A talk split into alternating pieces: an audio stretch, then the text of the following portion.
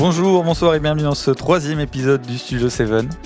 Un épisode euh, sur le thème des histoires vraies, des histoires, euh, des films tirés euh, de faits réels. Alors pour l'occasion, moi je suis sur mon trône hein, évidemment parce que à l'occasion des, enfin à l'issue des deux premiers films, bah, c'est un peu de victoire pour ma part. Donc assis sur un trône pour présenter Ça fait cet vraiment épisode. sans plus. Et je trouve il fait vraiment un peu trop Voilà. le malin quand même. Écoute, euh, voilà, il faut profiter tant que tant que je mets, tant que euh, peux, ouais. Pro- Tant que j'ai briqué un peu les autres, que je mets long- de longueur d'avance, j'en profite un peu. Donc voilà, petit épisode euh, sur un nouveau thème, mais toujours avec la même équipe. Pauline, salut, comment tu vas? Salut, ça va, je suis un peu fatiguée, j'ai fait plein de trucs ces derniers temps. Vous verrez euh, bientôt euh, sur euh, les réseaux de l'assaut, je pense. Super Seven. Ouais. Euh, et puis euh, je trouve quand même que t'as de la chance que Frigo il soit pas de mauvaise foi parce que à sa place j'aurais envie de pas voter pour ton film juste euh, pour te faire chier. Après, si tu choisissais des meilleurs films. Vous êtes pas drôle. Et du coup, c'est quoi ton Twitter, Pauline? Mon Twitter c'est polynôme avec un tiré du 8 à la fin. Et Instagram euh, pauline-du-8 Janon, J-A-2-N-O-N. Et euh, Letterboxd, Melvin Udall, comme euh, le personnage de Jack Nicholson dans Pour le pire et pour le meilleur. Eh ben, C'est magnifique. Salut Louis, Salut, comment tu vas? Ça va bien, un peu fatigué aussi, un peu déçu d'avoir perdu quand même euh, avec mon superbe film Judo. Ouais, ça se joue à pas grand chose. C'était compliqué. Ouais, ouais, C'était après, compliqué. il y avait Shaolin Soccer en face, ouais, je peux comprendre. Bah, tu l'as dit toi-même dans l'épisode. C'est vrai, Ouais, c'est ouais, vrai, ouais, c'est ouais, vrai, je l'ai dit, euh, je l'ai dit, je l'ai dit. C'était un peu facile de ma part, j'avoue. Mais bon, peu. C'est comme ça.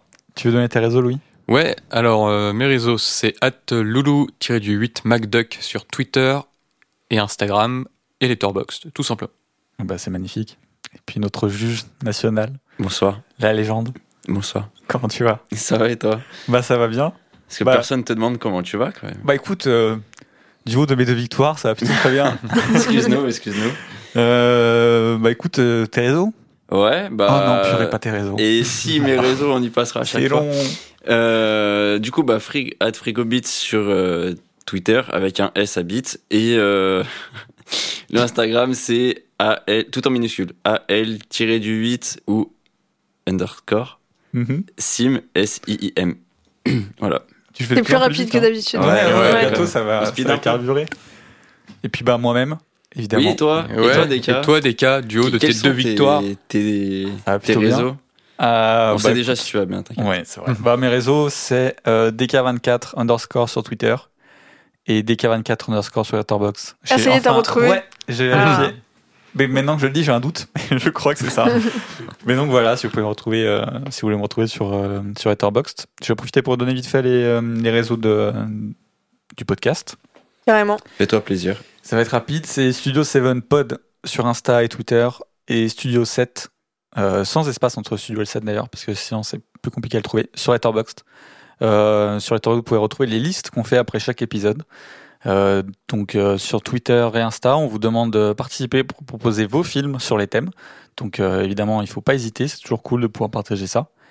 Euh, Il y a pas mal de choses qui se passent sur les réseaux, donc des sondages aussi pour avoir votre avis. Donc n'hésitez pas à passer sur les réseaux, à nous suivre. Et petite demande qu'on va vous faire cette fois-ci, si vous nous écoutez depuis Spotify ou je crois Apple Music, n'hésitez pas à nous mettre un- une petite note, ça fait toujours plaisir et c'est pas mal pour le, pour le référencement. Une bonne note juste. hein. Parce Ouais, qu'il a ouais, pas si vous voulez vous nous gardez vos, pas, mo- vos mettez mauvaises pas de notes. là. Mais si vous aimez bien, mettez, euh, mettez, mettez, mettez une bonne note, quoi. Et ben écoutez, je pense qu'on est parti. On a un peu tout dit. C'était long, mais important. Et donc, euh, bah alors le thème du jour, histoire vraie. Ouais. Qui veut commencer à dire des choses euh, sur ce thème, sur ce sujet? Bah, moi je veux bien. Vas-y. Euh, les films tirés d'histoires vraies, euh, c'est un truc qui généralement marche plutôt bien auprès du public, je trouve. Et euh, souvent, il y a même le petit carton au début. euh, ce film est inspiré d'une histoire vraie. Et c'est quelque chose qui ressort dans les. Je sais pas si on peut appeler ça des critiques, mais, mais dans les discussions, en tout cas, avec des gens euh, cinéphiles ou non. euh, genre, euh, en plus, c'est inspiré d'une histoire vraie. et du coup, les gens, ils ont tendance à aller faire des recherches sur l'histoire en question. Ça peut apporter. ça peut apporter des connaissances en plus en fait sur des, des éléments qu'on serait pas forcément allé chercher sinon Et du coup, je pense qu'on trouvait tout ça intéressant de, bah, de vous trouver des petits films qui peut-être vont vous donner envie de vous renseigner sur, euh, sur d'autres choses, euh, que ce soit euh, historique, culturel, Social. ouais, voilà, plein, plein de, de choses comme ça. C'est souvent les films qui marchent le plus au box-office. Enfin, inspirés d'histoires vraies, c'est quand même des gros films qui marchent beaucoup. Souvent avec des têtes d'affiche et des bons castings aussi. Mm. donc, euh, Il y a beaucoup de, de communication qui est fait sur ça, Mm. euh, en mode euh, inspiré de l'histoire vraie, de machin. Euh, Il y a les biopics, évidemment, euh, qui rentrent dans ça, ou qui, pareil, c'est des choses qui marchent pas mal, qui, ont, qui sont souvent très récompensées, les performances d'acteurs qui incarnent une figure euh, qu'on connaît tous. bah, c'est un peu ça, c'est un peu les films à Oscar quelque part. Ouais. Récemment, il y y a eu Elvis, où tout le monde loue la performance d'Austin Butler. C'est évidemment le seul qu'on citera qui est sorti cette année. De biopic. Pourquoi? Parce que l'autre est abominable. Enfin, c'est même pas vraiment un biopic. Ah oui, bien sûr. Tu vois de quoi je, je parle, vois de, je vois de quoi tu parles. Attends, j'ai pas la ref. Le B-word. Oui, celui sur Marilyn Monroe. Ah, qui est pas oui. vraiment un biopic, mais quand même un peu. Oui, oui, oui, je vois. Et d'ailleurs, euh, c'est amusant de voir. euh, Enfin, du coup, je rebondis sur, sur ça, même si on sait ce que tu penses du film. Mais euh, la manière dont certains réalisateurs, euh, auteurs, euh, parfois euh, jouent du genre du biopic pour euh, pour euh, proposer quelque chose de en fait qui ne s'intéresse pas tant à la personne que ça ou qui qui va proposer des choses un peu fausses et du coup faut un peu débrouiller les pistes Euh, par exemple je pense à Amadeus euh, de Ouais. Milos Forman qui est un faux biopic sur euh, Mozart et où en fait il raconte plein de choses qui sont fausses mais parce que lui ce qui l'intéressait finalement c'était pas euh, de raconter la vie de Mozart et de faire un, un reportage quoi Et du coup, Ouais, c'est- et d'ailleurs, Milos Forman, il, il a fait un autre biopic qui. Larry Flint? Euh, Je pensais pas à celui-là, je pensais à. Man on the Moon, ah oui euh, meilleur Ouais. rôle de Jim Carrey ever. Et euh, il est pareil, il tord un peu le biopic pour en faire un, un spectacle à l'aude de Andy Kaufman et Jim Carrey est vraiment euh, Ouais. c'est vrai très très bon. Du coup, moi, ça m'amène à une question que je voulais poser concernant un peu ces films euh, qui sont tirés d'histoires vraies. C'est euh, vous, c'est quoi votre position par rapport à, en gros, euh, si on avait un curseur entre raconter fidèlement l'histoire et prendre des libertés? Je sais que par exemple, c'est, euh, on avait fait l'épisode sur Robert Eggers. Euh, n'hésitez pas à aller écouter.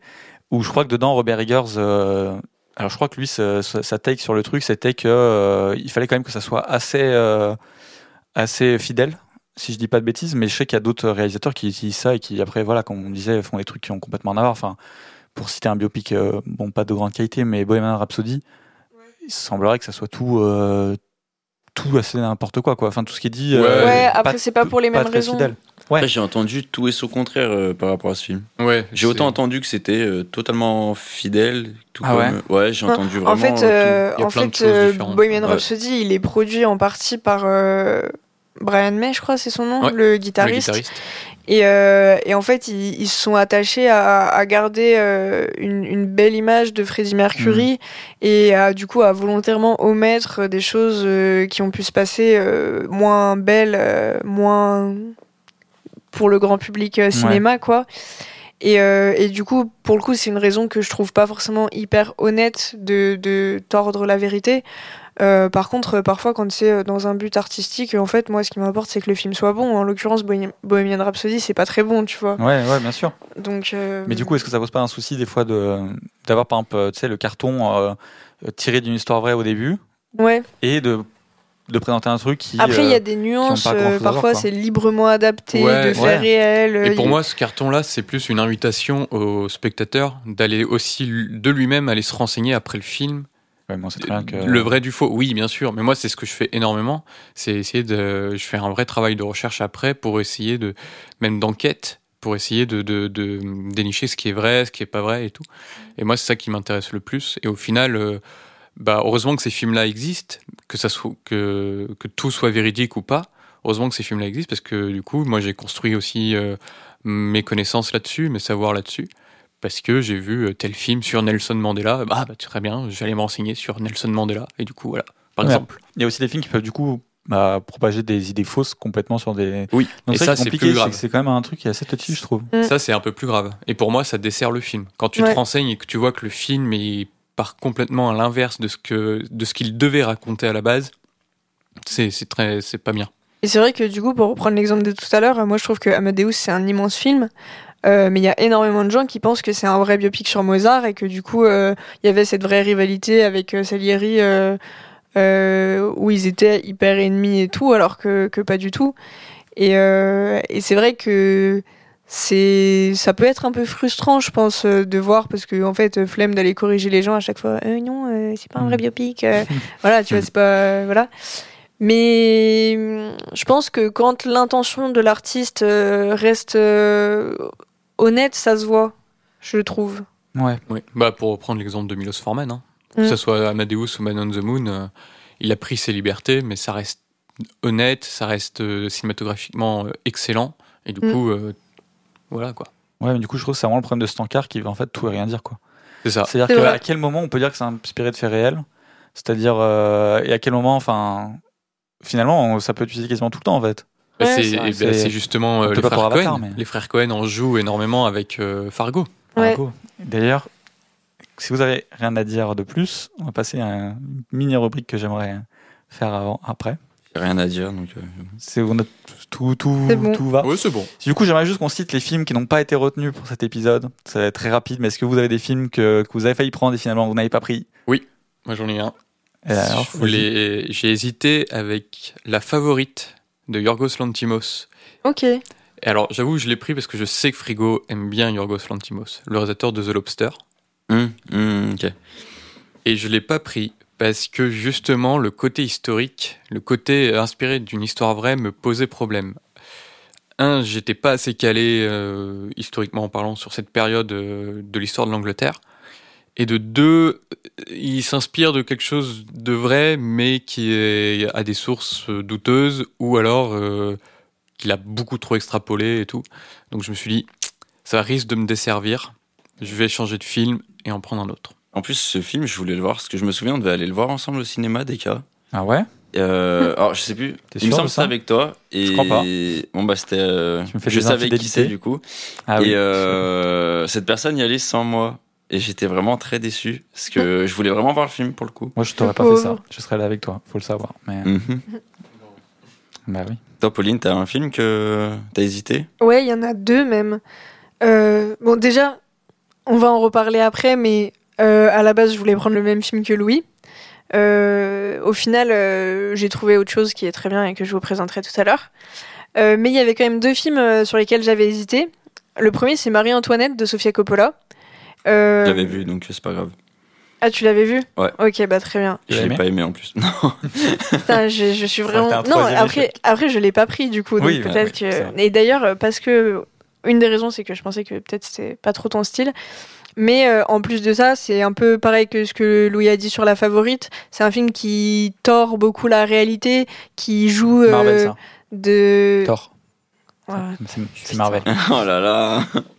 C'est euh, non, c'est un film qui qui joue beaucoup de d'anachronismes, euh, de choses et bon au final la partie historique ça aurait pas forcément été le plus intéressant. Et après un autre film sur lequel j'ai hésité, c'est un film que j'ai vu récemment qui s'appelle Zombie Child de Bertrand Bonello. Euh, où en fait euh, c'est une fiction, mais où euh, il raconte euh, l'histoire des zombies euh, en fait euh, à Haïti, des les vrais zombies entre guillemets, où en fait c'est des, des personnes à Haïti qui sont enterrés vivants. En fait, du coup, on fait croire qu'ils sont morts. Et, et ensuite, ils sont déterrés dans la nuit, ils sont drogués et euh, ils sont exploités euh, dans des, hum, des champs, enfin des, des Plantations. des plantations, voilà. Et, euh, et en fait, il raconte cette histoire euh, en parallèle de, euh, de trucs un peu vaudous avec euh, une fille qui est euh, petite fille de, d'un zombie, qui s'en est sortie en fait et qui a pu raconter son histoire. Et, euh, et je trouvais que c'était un point de l'histoire qui était assez intéressant, assez méconnu, et voilà. Mais, euh, mais je l'ai pas choisi parce que euh, je trouve quand même qu'il y a des petits problèmes de rythme dans le film. J'aurais pas réussi à le vendre 100% honnêtement euh, parce que c'est pas forcément un film que, que je trouve euh, non plus euh, remarquable. Donc euh, donc c'est pour ça que je l'ai pas choisi, mais je trouvais que c'était un film intéressant à citer. Et du coup, bah merci en vrai de Ouais, je pense que d'avoir fait cette petite rubrique. Ouais, c'est cool, puis ça donne des- d'autres idées. C'est ça, ça aux donne des pistes. donc. Et toi, Deka, t'avais hésité avec un autre film? Ouais, euh, bah, du coup, Fargo, que j'ai hésité à prendre. Après, ça aurait été un peu compliqué parce que c'est pas vraiment un film qui tire d'une histoire vraie, c'est justement il en joue. Mais ça aurait été intéressant d'en discuter, mais pour le coup, du coup, je l'ai pas pris. Euh, Dog Day Afternoon, un après-midi de chien. de Sidney Lumet que j'ai vu, Pacino. ouais, que j'ai vu au Festival Lumière, c'était incroyable. Ouais, c'est vraiment cool. Ça reprend l'histoire d'un braquage. euh, c'est, je sais plus dans quelle ville, mais aux États-Unis, quoi, euh, qui, qui se transforme en prise d'otage, etc. Enfin, c'est une histoire euh, vraie. C'est, c'est assez intéressant, quoi. Et puis Al Pacino. Je... Alors, j'ai pas vu énormément de films de Pacino, mais de ce que j'ai entendu, c'est un de ses meilleurs rôles. Il est vraiment je crois que c'est vraiment son meilleur rôle pour moi. Voilà. Donc euh, Pacino, euh, c'est toujours cool, quoi. Mm. Euh, Il y avait euh, La Corde, donc en anglais Rope, de Hitchcock. Ah, Ouais. C'est inspiré d'une histoire vraie? Bah, t'as pas lu mon thread sur Twitter Pas en entier. Ah, bah bravo. Il a dû passer euh, à travers, je pense. Ouais, je pense. Non, mais oui, euh, c'est inspiré du coup d'un d'un fait divers euh, de, de deux, deux étudiants qui ont tué un, un gosse de 14 ans. Donc, euh, ouais, c'est inspiré de ça. Bonne ambiance. Ouais, très bonne c'est- De ambiance, toute façon, ouais. c'est souvent bonne ambiance, hein, les, les histoires. euh. Bah, les gens sont quand même attirés par le morbide, faut dire. Ouais, hein. c'est vrai. vrai. Après, en général, les histoires vraies, quand même, tu relis beaucoup à des faits euh, très sombres, Bah, au final. Ouais, c'est vrai que c'est souvent. euh, ouais. Enfin, je me souviens, j'ai plus le nom du film qu'on avait, qu'on est allé voir tous les deux. où C'était genre un agent de sécurité qui, qui pensait être genre le policier ultime. Il avait déjoué un attentat lors d'un événement. Ah, c'est le film de Clint Eastwood là? Honnêtement, je me souviens plus. Ah, Sur Richard le- Jewell. C'est Oui, avec sur le- vu. l'attentat de Hein. C'est pas avec moi que tu l'as vu. hein. J'ai Eh lu bah, à dis Paris. donc. hein. euh, C'est oui. C'est énormément des films sur Ah, excuse-moi, excuse-moi. Bon, bah, euh, Ouais, c'est pas deux grave. fois de suite, mais c'est pas grave. Ouais, bah, c'est pas grave. Mais oui, oui. Ok. Euh, Ouais, je crois l'avoir vu à Paris, donc non. Je Ok, c'était ok. pas avec moi. Et après, il y avait euh, bah, The Social Network, quand même Ah oui. euh, Ouais. un bon film. Je sais pas si tu Oui. connais euh, Frigo. Pas du tout. C'est le film sur euh, Facebook. Ah ouais, non, pas du tout. Ah ouais. Mark Bah, voilà. Zuckerberg. ouais, sur la création de Facebook. euh. Ok, ok. Non, je connais C'est pas un du film tout. de David Fincher. Donc, euh, C'est vraiment très très bien, c'est un de ses meilleurs films. ouais. Ok. Son meilleur film peut-être même. Je mets Zodiac devant, mais d'ailleurs, Ah un- a Zodiac, Zodiac- qui Zodiac est aussi. aussi inspiré de, de faits réels. Mais souvent, il prend. Sur Spotlight, le- c'est lui aussi, non? Non, Non. c'est pas lui. Ok, bah, C'est, euh, quoi. Sur le tueur du Zodiac. ok. euh, ouais. Ok. Ok. Et il y avait Rocketman aussi, en biopic. Que J'ai hésité trouve quand aussi, même super cool, euh, qui parle de, de Elton John. Mm. Je sais pas si tu l'as vu, Pauline. Ouais, je l'ai vu. pas C'est aimé très- Non, si, si, je trouve Ah, ça très bien. Je te voyais. euh, Tout ce qu'aurait dû être. Bohemian Rhapsody d'ailleurs. Exactement. Ouais, voilà. Et puis un autre film, mais ça je choisirai sûrement dans un épisode prochain, donc je ne vous en parle pas pour le moment. Très bien, donc voilà, c'était ma petite présélection et on a fini avec euh, du coup le film que, dont on parlera plus tard. Ok. Est-ce que vous avez d'autres choses à dire? Non, j'allais dire du coup, Eh ben, et si on passait maintenant. au film qu'on a choisi, ouais. Et bah du coup, premier round. Euh, écoute, euh, Frigo, qu'est-ce que tu vas en- écouter en premier? Euh... hmm, allez, Pauline. Ok. Là, ok, je vais essayer de me rattraper de ce que je t'ai infligé du coup euh, au podcast précédent. Ça va, c'était un film assez court tout de même. Alors, euh, j'ai choisi un film qui est sorti cette année, euh, qui s'appelle euh, Bruno Redal, Ah, ok. Confession d'un meurtrier, de Vincent Leport. Euh, il est sorti cette année, mais il est dispo sur Canal+, donc voilà, je me suis permise de, de le choisir. Je pense qu'au passage, ça fait une belle découverte de cinéma français de cette année. Euh, c'est un film qui raconte l'histoire d'un d'un jeune séminariste de 17 ans. Et le retour du Et séminariste. le retour. Ouais, je me suis dit, Deka, il a gagné avec un séminariste. Peut-être que du- c'est ma chance. Est-ce qu'il y a du demi-surf de cercueil ou pas dedans? Non, malheureusement, Dommage. j'ai pas ça pour moi. Euh, mais du coup, euh, donc c'est un séminariste de 17 ans. Au début du film, on découvre qu'il a, euh, qu'il a euh, tué un enfant, euh, qu'il lui a euh, tranché la gorge en fait, enfin qu'il l'a décapité même. Ah oui, Trigger Warning, c'est un film qui a l'air d'être assez euh, Ouais. film Oui. psychopathe. hein. Euh, ouais, en vrai, j'en parlerai peut-être un peu plus après, mais c'est vrai que peut-être âme sensible s'abstenir. Ok. Euh, et en fait, il, donc il fait cet acte euh, horrible et il va direct se dénoncer. Il dit euh, bonjour, euh, je m'appelle euh, Bruno Redal, j'ai tué un enfant. Et en fait, le film prend le parti de, raconter son histoire un peu sous la forme de, ce qu'on appelle une autopsie psychologique. Donc, c'est-à-dire que hum, ça va raconter euh, son histoire, mais sous la forme de, de sortes d'entretiens avec euh, des, des psychiatres, euh, des psychologues de l'époque, sachant que ça se passe au début du XXe siècle, donc on est, euh, on n'est pas dans le monde contemporain.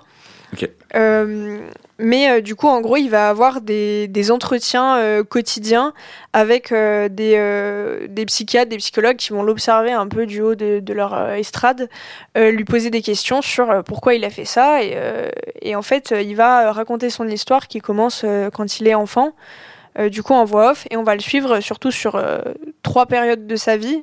Euh, donc il y a trois acteurs différents qui interprètent euh, Bruno Redal euh, pour essayer de comprendre comment il en est arrivé à ce crime.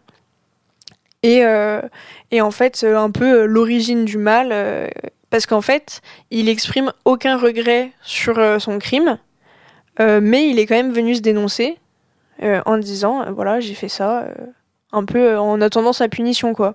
Parce que du coup, bah, les, les séminaristes, on en parlait euh, donc euh, dans le premier épisode, euh, mais euh, c'est des personnes euh, qui sont euh, religieuses, en fait. Euh, et lui, il est extrêmement religieux.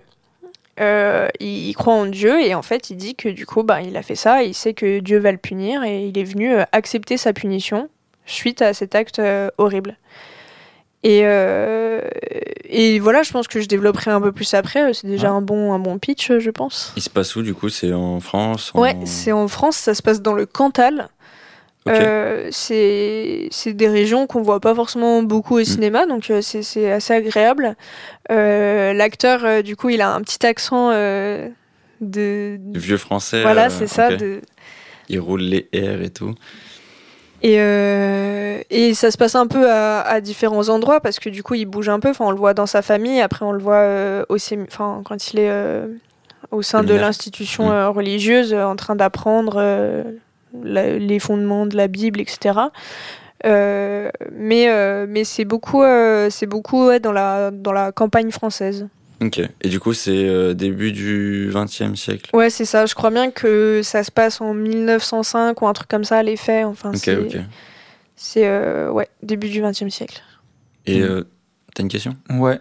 Bah, c'est pas vraiment un lien, mais quand même un peu. Tu parlais d'autopsie, euh, comment Euh, Ouais, autopsie psychologique. Alors, rien à voir, mais est-ce que du coup, euh, c'est un euh, Peppermint Candy de cette Ouais. euh, licence donc c'est C'est une autopsie psychologique. En fait, à la base, c'est un terme qui est utilisé euh, plutôt pour euh, les personnes qui se sont suicidées et euh, où euh, de, à la même, de la même manière qu'on va faire une autopsie euh, physique pour essayer de comprendre comment une personne est morte. là, c'est une autopsie psychologique pour essayer de comprendre quels facteurs ont amené une personne à, se suicider. Et donc, effectivement, Peppermint Candy s'est construit sous cette forme-là. Mais là, je parle aussi de, ça parce qu'en fait, c'est vraiment retracer sa vie pour comprendre ce qui l'a amené à son, à son acte, en fait. Et, euh, et les, les psychiatres, ils sont vraiment là. euh, Enfin, je sais pas si on peut exactement appeler ça psychiatre parce que du coup, début du XXe siècle, c'était pas forcément le même rapport à la psychiatrie. Euh, mais euh, ils sont, ils sont vraiment là pour. euh, on sent, enfin, en fait, pour essayer de comprendre. Parce que pour eux, c'est un mystère que euh, ce mec ait fait ça et vienne se rendre, en fait. Euh, du coup, euh, ils et, et manifestent très peu d'affect vis-à-vis de ce qu'il a fait, mais le se dénonce quand même, quoi. Il trouve que c'est une position très étrange et, et, euh, et il il devient presque un sujet d'étude, en fait, pour eux, voire même euh, complètement. hein. Et, euh, et du coup, ouais, c'est pour ça que, que j'ai employé ce terme, parce que je le trouve assez approprié à, à la situation. Et euh, c'est euh, c'est tourné comment? C'est genre un docu? C'est plutôt une, Non, comme c'est- une fiction? Ouais, c'est, non, c'est complètement de la fiction. Ok. c'est- C'est juste, du coup, il y a des flashbacks. En fait, on est régulièrement euh, avec lui euh, dans la salle, et puis en fait, il commence à parler, et ça ramène euh, en flashback à son enfance, son adolescence, etc. Et, euh, et en fait, il y a un moment aussi où, euh, en gros, lui, les réponses, euh, ses réponses sont hyper euh, succinctes, courtes et tout au début. Et du coup, ils lui disent euh, bon bah, vous allez écrire et, et tant que vous aurez pas écrit un truc qui nous satisfait, en fait, on va vous garder là, on va continuer de vous interroger, quoi. Et du coup, il se met à écrire, écrire sur son enfance, etc. Et en fait, c'est un, un garçon qui était extrêmement brillant en cours, même dans, dans ce qu'il faisait par rapport à la religion et tout. Il C'était un élève très studieux. euh, euh, qui, euh, qui pourtant part d'une famille, une famille nombreuse de vraiment basse classe. donc c'est un peu le seul qui était éduqué dans sa famille, qui, qui voilà, qui sait lire, enfin ce genre de choses. Et, et du coup, au final, il se met à beaucoup écrire parce que il, il écrit relativement bien. Et, euh, et ça, ça donne un rapport assez bizarre en fait à, à cette personne. Il a 17 ans, tu disais? Ouais, il a 17 ans euh, quand il commet euh, l'acte. Ok, et quand il se rend, du coup, c'est juste. euh, Ouais, il se, après, juste quoi. après, vraiment, Ouais. il arrive avec sa chemise tachée de sang. euh, Ah oui, ah oui d'accord. En disant euh, euh, bonjour, je m'appelle Bruno Redal, je viens de genre de décapiter euh, un, un enfant quoi. Ok. C'est un film long, pas très long? Euh, il fait euh, 1h45 à peu près, je crois. Ok. Et en termes d'accessibilité sur 10, tu dirais? Euh, je dirais 7. Euh, c'est comme j'ai dit, euh, c'est assez graphique. Après, il y a, enfin, il y a, ouais, il y a quelques scènes un peu violentes, euh, mis à part celle-là. Moi personnellement, quand je l'ai vu, il y a des gens qui ont quitté la salle Ok. parce que c'était voilà un petit peu trop graphique pour eux. Euh, après, c'est très intéressant. Je pense que c'est un sujet qui, euh, qui fascine beaucoup de monde. Euh, on, on le voit même encore aujourd'hui avec euh, dès qu'il y a une sortie sur un serial killer ou des trucs comme ça. euh, voilà. Et j'en parlerai plus plus tard. Mais la manière dont c'est présenté euh, est, est assez intelligente. Et euh, du coup, euh, je pense que ça peut rendre la chose accessible dans le sens où c'est- un sujet, c'est des sujets qui nous échappent et, euh, et du coup qui, qui intriguent les gens. Ils ont envie d'aller au bout de cette histoire, quoi. Mais c'est quand même euh, un peu violent, quoi. Ok. Bah écoute, je pense pas avoir plus de questions. Moi, Je sais pas si vous, vous avez des questions sur. euh, Aucune question. Captivé, c'est un film que je voulais voir euh, et que j'ai raté au cinéma. Et là, Ok. D'ailleurs, tu l'as vu dans quel contexte? Euh, je l'ai vu euh, au cinéma, euh, dans un cinéma lumière, je crois, parce que je voulais absolument le voir, mais qu'il n'était pas très bien distribué. Et, euh, et en fait, je voulais le voir au Festival de Cannes quand il était passé. euh, Je crois qu'il était passé en 2021 au Festival de Cannes. Euh, j'avais vu des très bons retours et j'avais pas réussi à me le caler dans ma programmation et du coup je m'étais dit bon bah faut, faut que j'aille le voir au ciné et bon bah d'habitude je vais je vais plutôt au UGC avec la carte illimitée mais euh, mais là ce film là j'avais vraiment très envie de le voir et je regrette pas de l'avoir vu au cinéma. Parce que je me, je me disais, pour que quelqu'un quitte la salle, ça fait un peu. C'était euh, Festival de Cannes. Ouais non là c'était euh, c'était des, des personnes âgées en fait et je pense qu'ils tu sais parfois je pense qu'ils vont voir les films un peu au pif euh, parce que justement c'est les cinémas euh, indépendants euh, qui, qui proposent des trucs un peu différents et ils se disent bon allez on va voir ça et là en fait ils, Ouais. ils étaient pas prêts quoi. Peut-être pas le film à voir au pif, ouais. Peut-être. Ouais. Ok. Et bah écoute, euh, Louis, t'enchaînes? Allez. Moi, je vais te présenter du coup le film que j'ai un peu piqué à Pauline, Hunger de Steve McQueen, sorti en 2008. Ok. Steve McQueen, pas l'acteur, hein, le réalisateur. Je vois pas Et la pas le chat donc non pas plus. grave. Et, et ni, et ni le chat de Pauline. Ok. Non, euh, donc Ouais, c'est un homonyme euh, effectivement euh, au célèbre acteur, mais euh, il a réalisé d'ailleurs un autre film inspiré de faits réels, euh, 12 Years a Slave. Ouais. Et là, donc, du coup, avec Hunger, il va s'attaquer à ce qui s'est passé en Irlande. Donc, le film se déroule fin des années 70, début des années 80. On est à la prison de Maze, en Irlande, Mhm. où sont enfermés notamment des prisonniers de l'Irish Republic Army, l'IRA. Ok, ouais. Et euh, ces prisonniers, euh, au début du film, mènent une grève de l'hygiène. Donc ils se refusent de se laver et tout. Les gamers, finalement. Oh Et ils ont découvert League of Legends. Ils jouent toute la nuit à Fortnite. Donc du coup, ils font une grève de l'hygiène, euh, ces prisonniers, pour forcer le gouvernement euh, britannique, euh, à l'époque mené par la première ministre Margaret Thatcher, Mhm. à reconnaître leur statut de prisonniers politiques D'accord. qu'ils avaient perdu avant.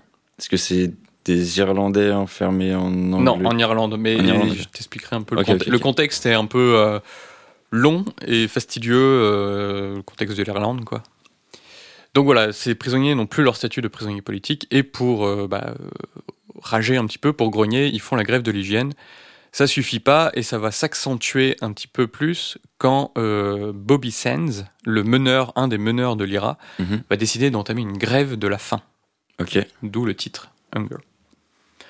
Le film est découpé en trois actes à peu près. Ok.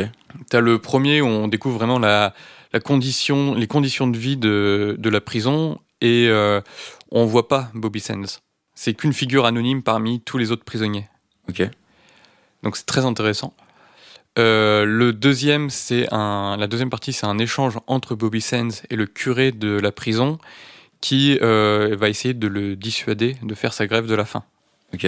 Dans un plan séquence qui dure 17 minutes, euh, assez, assez incroyable au niveau acteur. J'en Ok. reparlerai.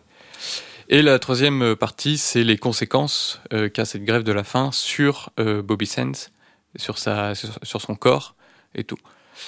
Donc voilà. Ok. Et euh... attends, j'avais une question, elle est partie. Alors je vais poser la mienne.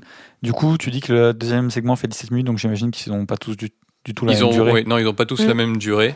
Le, le la première partie est, est, est la plus longue, Ok. mais euh, est peut-être même la plus intéressante. Le film est très court, une heure et demie, Ok. et il est, et- mais il est très riche, D'accord. justement. Alors, c'est vu que tu me dis que c'est découpé en actes, c'est un peu théâtralisé ou Non, pas du euh, tout. C'est, euh, ça se voit que c'est découpé en actes, plus ou moins, mais c'est pas théâtralisé en mode premier acte, deuxième acte. C'est, pas comme euh, bah, là je prends l'exemple de RRR Ouais. qui euh, a vraiment été les actes bien segmentés Ah oui, c'est vrai, ouais. euh, Oui, avec y a- y a pas de des panneau, petites quoi. pauses, tu vois. Ouais. Non, non, là, non, pas du tout. C'est vraiment, euh, c'est très fluide. C'est dans la fluidité du film. Ok. Et c'est un film euh, irlandais du coup ou c'est un film euh, Britannique. britannique. Ok. Euh, Steve McQueen est londonien. Ok. Euh, voilà, mais euh, ouais, les acteurs sont irlandais et britanniques. L'acteur principal, c'est euh, Michael Fassbender, Magneto dans X-Men euh, Le Commencement, D'accord. Ok. Ok. qui livre là une de ses meilleures performances. Mais bon, il est, il est bon dans tout ce qu'il fait, même dans des mauvais films comme Alien Covenant. Donc bon, C'est vraiment bah, nul cool. euh, Alien Covenant. J'ai pas vu. pas ouf. Ok. Il est intéressant, mais pas ouf. Non, du coup, euh, du coup, voilà pour mon film. Ok. Euh, âme sensible aussi s'abstenir. Ouais. Accessibilité juste, sur euh, 10. Âme sensible s'abstenir sur 10. Ah ouais. Juste, ok. euh, ouais, quand on, quand on parle de grève de l'hygiène, euh, C'est pas juste euh, genre arrêter de prendre des douches, c'est genre les mecs ils, Ils ils leur- peignaient leur caca, enfin les murs avec leur caca. Ouais, ouais, euh, vraiment. Ok. D'accord. C'était vraiment très très sale quoi. très sale et euh, t'as des même t'as des actes de violence de la part des gardiens qui est très dur Mhm. et quand on voit aussi la partie euh, où euh, Bobby Sands euh, fait sa grève de la faim c'est très dur aussi à voir Euh, maladivement parlant enfin Ouais, l'acteur c'est a perdu 14 kilos je ouais, crois. euh, pour, Ah oui, d'accord, c'est énorme. vraiment énormément de, de kilos et tout et tu, tu le vois quoi c'est vraiment euh, difficile à voir Ok. Et sinon Si, je sais pas, enfin, si par exemple il y a des gens qui ont des, des troubles du comportement alimentaire euh, qui nous écoutent, euh, Ah oui, c'est euh, pas un film. pas un film euh, pour vous clairement voir. pas. Ok. Et sinon, je dirais à peu près accessibilité 5 sur 20. Ah Sur ouais, 20? carrément, Euh, sur 10, pardon. Ah. Ah. Je suis fatigué, je suis fatigué. non, 5 sur 10, pardon. Euh, parce que c'est quand même un film qui est très silencieux, au final. Il y a très peu, très très peu de dialogue. D'accord. C'est du coup, est-ce que c'est un peu tourné euh, sur le son ou, Ouais. ou c'est que de la narration vidéo du coup? Non, il y a beaucoup, il y a pas mal de sons aussi. Ok. même. Mais euh, ouais, ça joue sur euh, les comportements, enfin, sur le jeu d'acteur, sur euh, toute la situation en fait. Ok. C'est même limite euh, documentaire par moment. Ok. Ouais, c'est tourné du coup comme une fiction aussi, comme. mais ouais, c'est tourné comme une fiction, mais il y a des moments vraiment sans musique, euh, rien du tout. Enfin, même pas de musique. C'est euh, intéressant ça en vrai. Et c'est très intéressant. Ouais, il y a un gros travail sur le silence. Et c'est assez contemplatif en fait comme film. Voilà. C'est pour ça, exactement. moi, si, si je l'avais choisi, euh, je pense que j'aurais présenté en disant que c'est quand même un risque, Ah oui. un film risqué à prendre. C'est pour ça. Vous savez que j'aime prendre des risques. Mm. hein. J'ai pris des risques sur les deux, der- les deux premiers épisodes. J'en prends un nouveau ici avec ce film euh, qui est finalement euh, peu accessible quand même euh, un large public, mais qui est vraiment très très bien. Et si vous, si vous êtes curieux, euh, foncez le voir. Vraiment, il est, il est pas mauvais du tout. Ok. Toi, Pauline, qui a vu les deux, du, fin, du coup, Bruno Redal et Hunger, tu dirais que c'est Ouais. lequel le plus dur à regarder? J'allais poser la même question. Enfin, on est connectés. Euh, hein. en vrai, ça dépend vraiment de ce qui te choque. Parce que c'est Parce pas, que c'est la pas, les chose, mêmes choses qui sont montrées. C'est pas. Genre Bruno Redal, euh, il y a de, la violence euh, graphique. Après, euh, dans peu de, de scènes au final sur la durée du film. Et euh, il y a aussi euh, pas mal de trucs un peu sexuels. parce qu'en fait, je l'ai pas dit, mais il y a aussi un, un gros truc. en gros, où le personnage a un, un problème avec la masturbation. J'ai cru comprendre ça. Et, euh, et avec. euh, en gros, il y a un propos, un sous-propos sur euh, une possible homosexualité. Peut-être que ça, j'en reparlerai aussi tout à l'heure. Euh, mais du coup, euh, il y a énormément de, de séquences en fait de, de masturbation et je sais que ça gêne aussi certaines personnes. euh. Alors que Hunger, c'est plus une violence qui va te révolter. Et c'est justement le but du film. parce Mm. C'est plus parle- de l'injustice du coup. Voilà, exactement. Et on- comme on parle d'une révolution, d'une révolte vraiment euh, et d'injustice, Mm. c'est ça qui va un peu te révulser aussi. Et le comportement des, des gardiens dans la prison. Enfin, Ouais. il y a une scène où ils vont forcer, il y a une scène où ils vont forcer les, les, les prisonniers à se couper les cheveux, à prendre un bain, et c'est d'une violence. Ils, leur, ils brossent du coup leur, leur peau, Mhm. et tu sens la brûlure, quoi, vraiment, sur, Ouais, sur ouais. eux. Enfin, vraiment, c'est. En fait, je pense que c'est plus dur à regarder dans le sens où, euh, où c'est, ça fait de la peine. Genre, c'est, Ouais. c'est Et- dur euh, en mode. de- T'es, ouais, t'es révolté que ça arrive, alors que Bruno Redal, c'est dur en mode. euh, Il y a des gens qui ont pas envie de voir ça, quoi.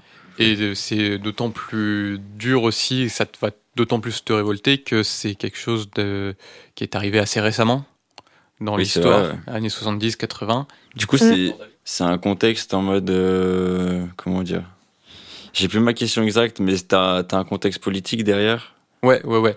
T'as euh, deux petits panneaux, je crois, au début qui expliquent un petit peu euh, pourquoi il y a la grève de l'hygiène. Ok, d'accord. Ok, très bien. Bah écoute, je pense pas avoir plus de questions. J'en reparlerai euh, Ouais, pour le deuxième round. Ok. Et toi, Deka? Alors, on parlait de révolution, on parlait de silence. Bah, mon film s'appelle La Révolution silencieuse. Eh, Ah. c'est tout oui. dans le thème. Oh, cette transition Oh, que je ouais, t'ai donnée là, la, passe. Ça, c'est comme ça ici. Hein. On fait pas les tu choses fais à du moitié. kung fu ou quoi? Du coup, c'est un film qui est sorti en 2018. Ok. Euh, donc, il y a un film qui est euh, réalisé par Lars Krom, qui a l'air d'être un réalisateur euh, allemand qui est peut-être connu euh, pas mal en Allemagne. En tout cas, il a fait 35 films, je crois, si je dis pas de bêtises. ok. Mal déjà. Ouais, en tout cas, en France, euh, je connais pas, j'ai jamais entendu parler de Lars Krom. Bah, Moi moi, non non plus. plus, et je connaissais pas ce film. Non, mais alors, Pas du tout. pour un peu de, de contexte, en fait, c'est un film que j'ai vu quand, au tout début de ma carte euh, d'abonnement UGC. Et que, enfin, quand je l'ai vu vraiment sur le moment, il m'avait euh, retourné. Enfin, franchement, j'avais trouvé le film incroyable, tu vois. Euh, bon, je l'ai revu récemment, je l'ai trouvé quand même moins bien, mais quand même, tu vois. Enfin, puis c'était aussi le voir au cinéma, etc. Et en fait, je me suis rendu compte que personne connaît ce film. Enfin, c'est le truc, c'est en gros le, le petit film allemand qui est sorti euh, en salle, quoi. Et le fait que t'aies pu le voir dans un UGC aussi, genre, je suis en mode, mais. Non, mais c'est ouais, ouais. D'où il sort ce truc? Bah, je sais pas. Et je pense que du coup, tu sais, il y a une période où ils sortaient quelques films allemands de temps en temps euh, en GC. Il y avait eu euh, Balloon aussi. Ils en sortent régulièrement en général les UGC. Ouais. J'étais allé voir le film de Daniel Brühl. Je sais plus comment il s'appelle. Mais Ouais, je saurais pas te dire. Mais du coup, voilà. Et en fait, j'en parlais à des gens, etc. Euh, à l'époque, euh, je le, je le conseillais pas mal. Et en fait, ouais, personne l'a vu. Enfin, sur Letterboxd, euh, déjà, j'ai vu que Pauline l'avait pas vu, ce qui est souvent preuve que pas grand monde l'a vu. Mm. ouais, mais c'est pas gage de qualité. Non, mais en tout cas, c'est quand même un film que peut-être qui est moins bien que d'autres films que j'ai pas sélectionnés, mais qui mérite quand même d'être un peu plus connu, je trouve. Donc je me suis dit que j'allais choisir. Enfin bon, ça c'était pour le petit contexte euh, Mhm. euh, de ma vie qui n'intéresse finalement pas grand monde. Mais euh, du coup, l'histoire de ce film, ça se passe en RDA, donc euh, l'Allemagne de l'Est. Ouais. On suit une, une classe, une classe d'école, enfin qui va passer donc le donc Abitur, c'est l'équivalent du bac en. Allemagne. Donc ça se passe en 1956. Ok. Et donc euh, ces élèves de cette classe euh, vont euh, entendre euh, parler, en tout cas, en fait, ils vont se rendre euh, au début du film à l'Ouest, où ils vont aller voir un film. Et donc avant la fi- le film, il y a une, une annonce, enfin une sorte de, de, de petit journal, enfin pas vraiment un journal, mais en gros un fait divers qui est raconté. Enfin, je Ouais. plus le mot exact, enfin c'est pas vraiment un fait divers. mais- D'actualité. Ouais, voilà, il y a un petit bout d'actualité.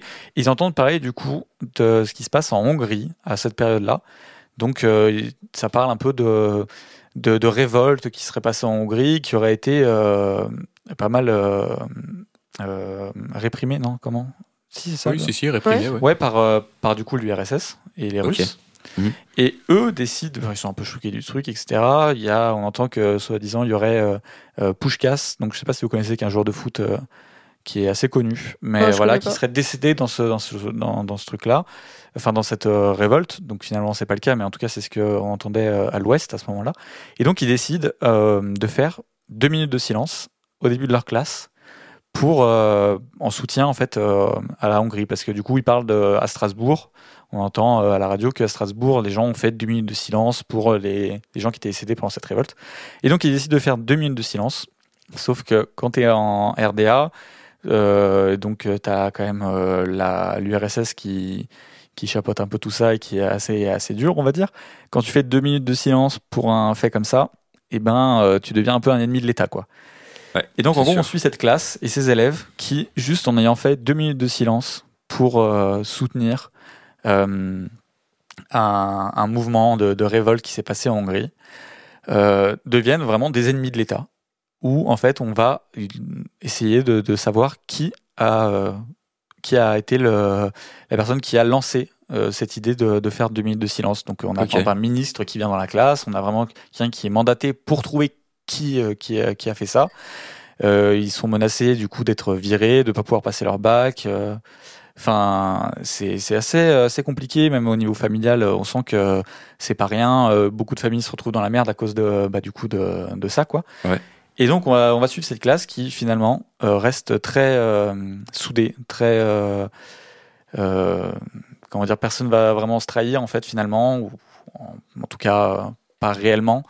Et on va suivre donc voilà une classe qui s'est soulevée en faisant deux minutes de silence pour soutenir une révolte et J- qui a été voilà. J'avais entendu parler de ce film. Ah ouais, c'est peut-être moi Ouais, qui t'en où ai parlé. j'avais juste entendu parler de l'histoire. En fait, je sais pas, mais ça me parle de ouf. En fait, j'en ai euh. énormément parlé quand je l'ai vu. Donc c'est Ah, je pense que c'est. Ouais, il y a grave moyen. vu que personne d'autre l'a vu de toute façon. Donc, Ok. C'est une classe de quel niveau?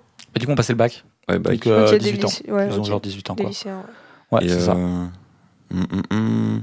J'ai j'ai une question qui m'est venue tout Bah, à l'heure. je vous laisse à vos questions. Et Sur vos films, euh, même si je pense que non, mais sont-ils en noir et blanc? Non. Ok, ça aurait pu être un parti pris, on sait jamais. Ouais, non, non. Euh, il dure longtemps ton film? Il dure 1h50. Ok, et c'est tourné comment du coup? C'est un documentaire, Ouais, non, fiction? non, c'est euh, c'est fait à, à mode fiction, on va dire. Ok, d'accord. Euh, il semblerait qu'il y ait une grosse vibe euh, poète dis- po- euh, euh, tout- Le des ouais, poètes salle disparus. de poètes disparus. Euh, je l'ai Ok. pas vu, mais on. Bon, euh, ça va pas aller à mon sens, mais il semblerait qu'il y ait une vibe euh, euh, poète, euh, cercle des poètes disparus de Wish. Ah, ok. Ouais, c'est ça qui a pas dans mon sens, c'est le côté Ah, Wish. Mais euh, voilà, c'est quand même un pas pas une mauvaise Et en référence. quelle année? Je sais plus si tu as dit. 2018, c'est sorti. Non, non, euh, le, le contexte. 1956. 56, ok. Ouais, ça s'appelle Ok. 56.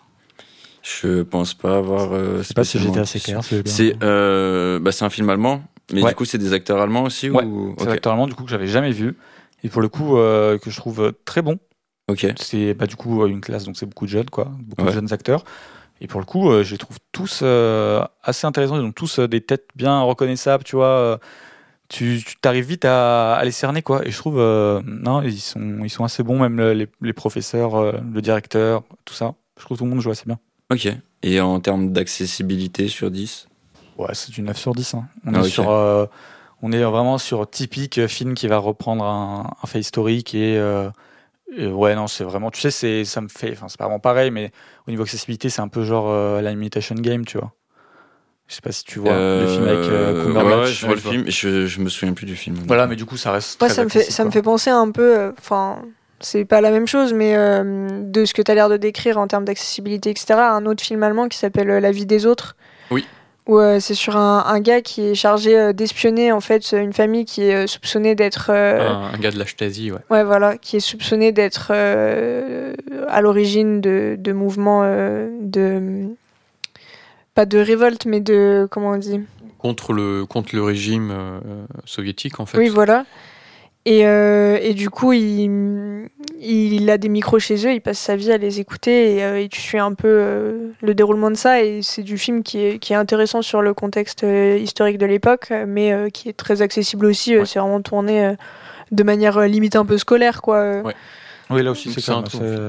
Genre film que tu peux montrer en classe justement pour parler de, Ouais, de ces événements, quoi. Du coup, il y a aucune violence quoi du dans, dans ton film?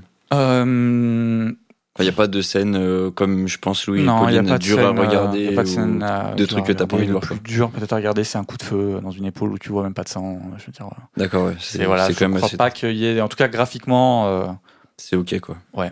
Ok. Moi, j'ai une question. euh, Ouais. Il est disponible quelque part, ce film? Alors il est sur Oui, Univers Ciné. Je sais pas si euh, tout le monde situe. C'est Ouais. des trucs de l'université. Euh, Non. Vas-y Pauline, je te laisse. C'était la mascotte Non, de les tous trucs les, de toutes les plateformes. Pardon. Les trucs de, de, d'université, c'est euh, la médiathèque numérique. Et d'ailleurs, euh, et- Ciné. Oui, ok. Non. Oui. justement. Je, enfin, comme il a dit, est-ce Ah, que c'est le truc des universités Ah oui, pardon. Tu, je- Le truc des universités, c'est la médiathèque numérique. Et j'allais dire, en fait, si vous êtes étudiant, n'hésitez pas à aller voir si vous y avez accès, parce qu'en fait, c'est hyper cool. Euh, Vous pouvez, en gros, vous pouvez euh, voir un certain nombre de films par mois euh, dispo dans leur sélection, euh, juste avec vos identifiants universitaires. Euh, et Universiné, c'est une autre, une autre plateforme à part où ils font euh, de la location, de l'achat euh, de VOD et euh, un peu de, de streaming Ouais, quand, on a un, voilà, quand on a un abonnement. Et en fait, leur catalogue est extrêmement riche dans les locations. Ouais. Mais vraiment, vous pouvez voir énormément de choses, euh, dont des films sortis très récemment. Ils ont les sortis assez rapidement, surtout les sorties françaises. Euh, ils ont beaucoup de, de filmographie euh, de gens. euh, ben, j'y reviens, mais par exemple Bertrand Bonello, en ce moment, je suis en train de regarder tous ses films. Ils sont tous sur Universiné. Et, euh, et les locations, en gros, c'est moins de 3 euros et à l'achat, c'est genre euh, 7 euros ou un truc comme ça. Voilà, si vous avez envie de regarder des films légalement, c'est une bonne, une bonne alternative une fois de temps en temps, quoi. Ok. Parce que c'est vrai que c'est une question que j'ai pas posée, mais du coup, toi, des cas, c'est sur l'univers ciné. Ouais, c'est sur l'université. Pauline, du c'est coup. sur MyCanal. Ouais, c'est ça, sur Canal. Alors, Et Louis.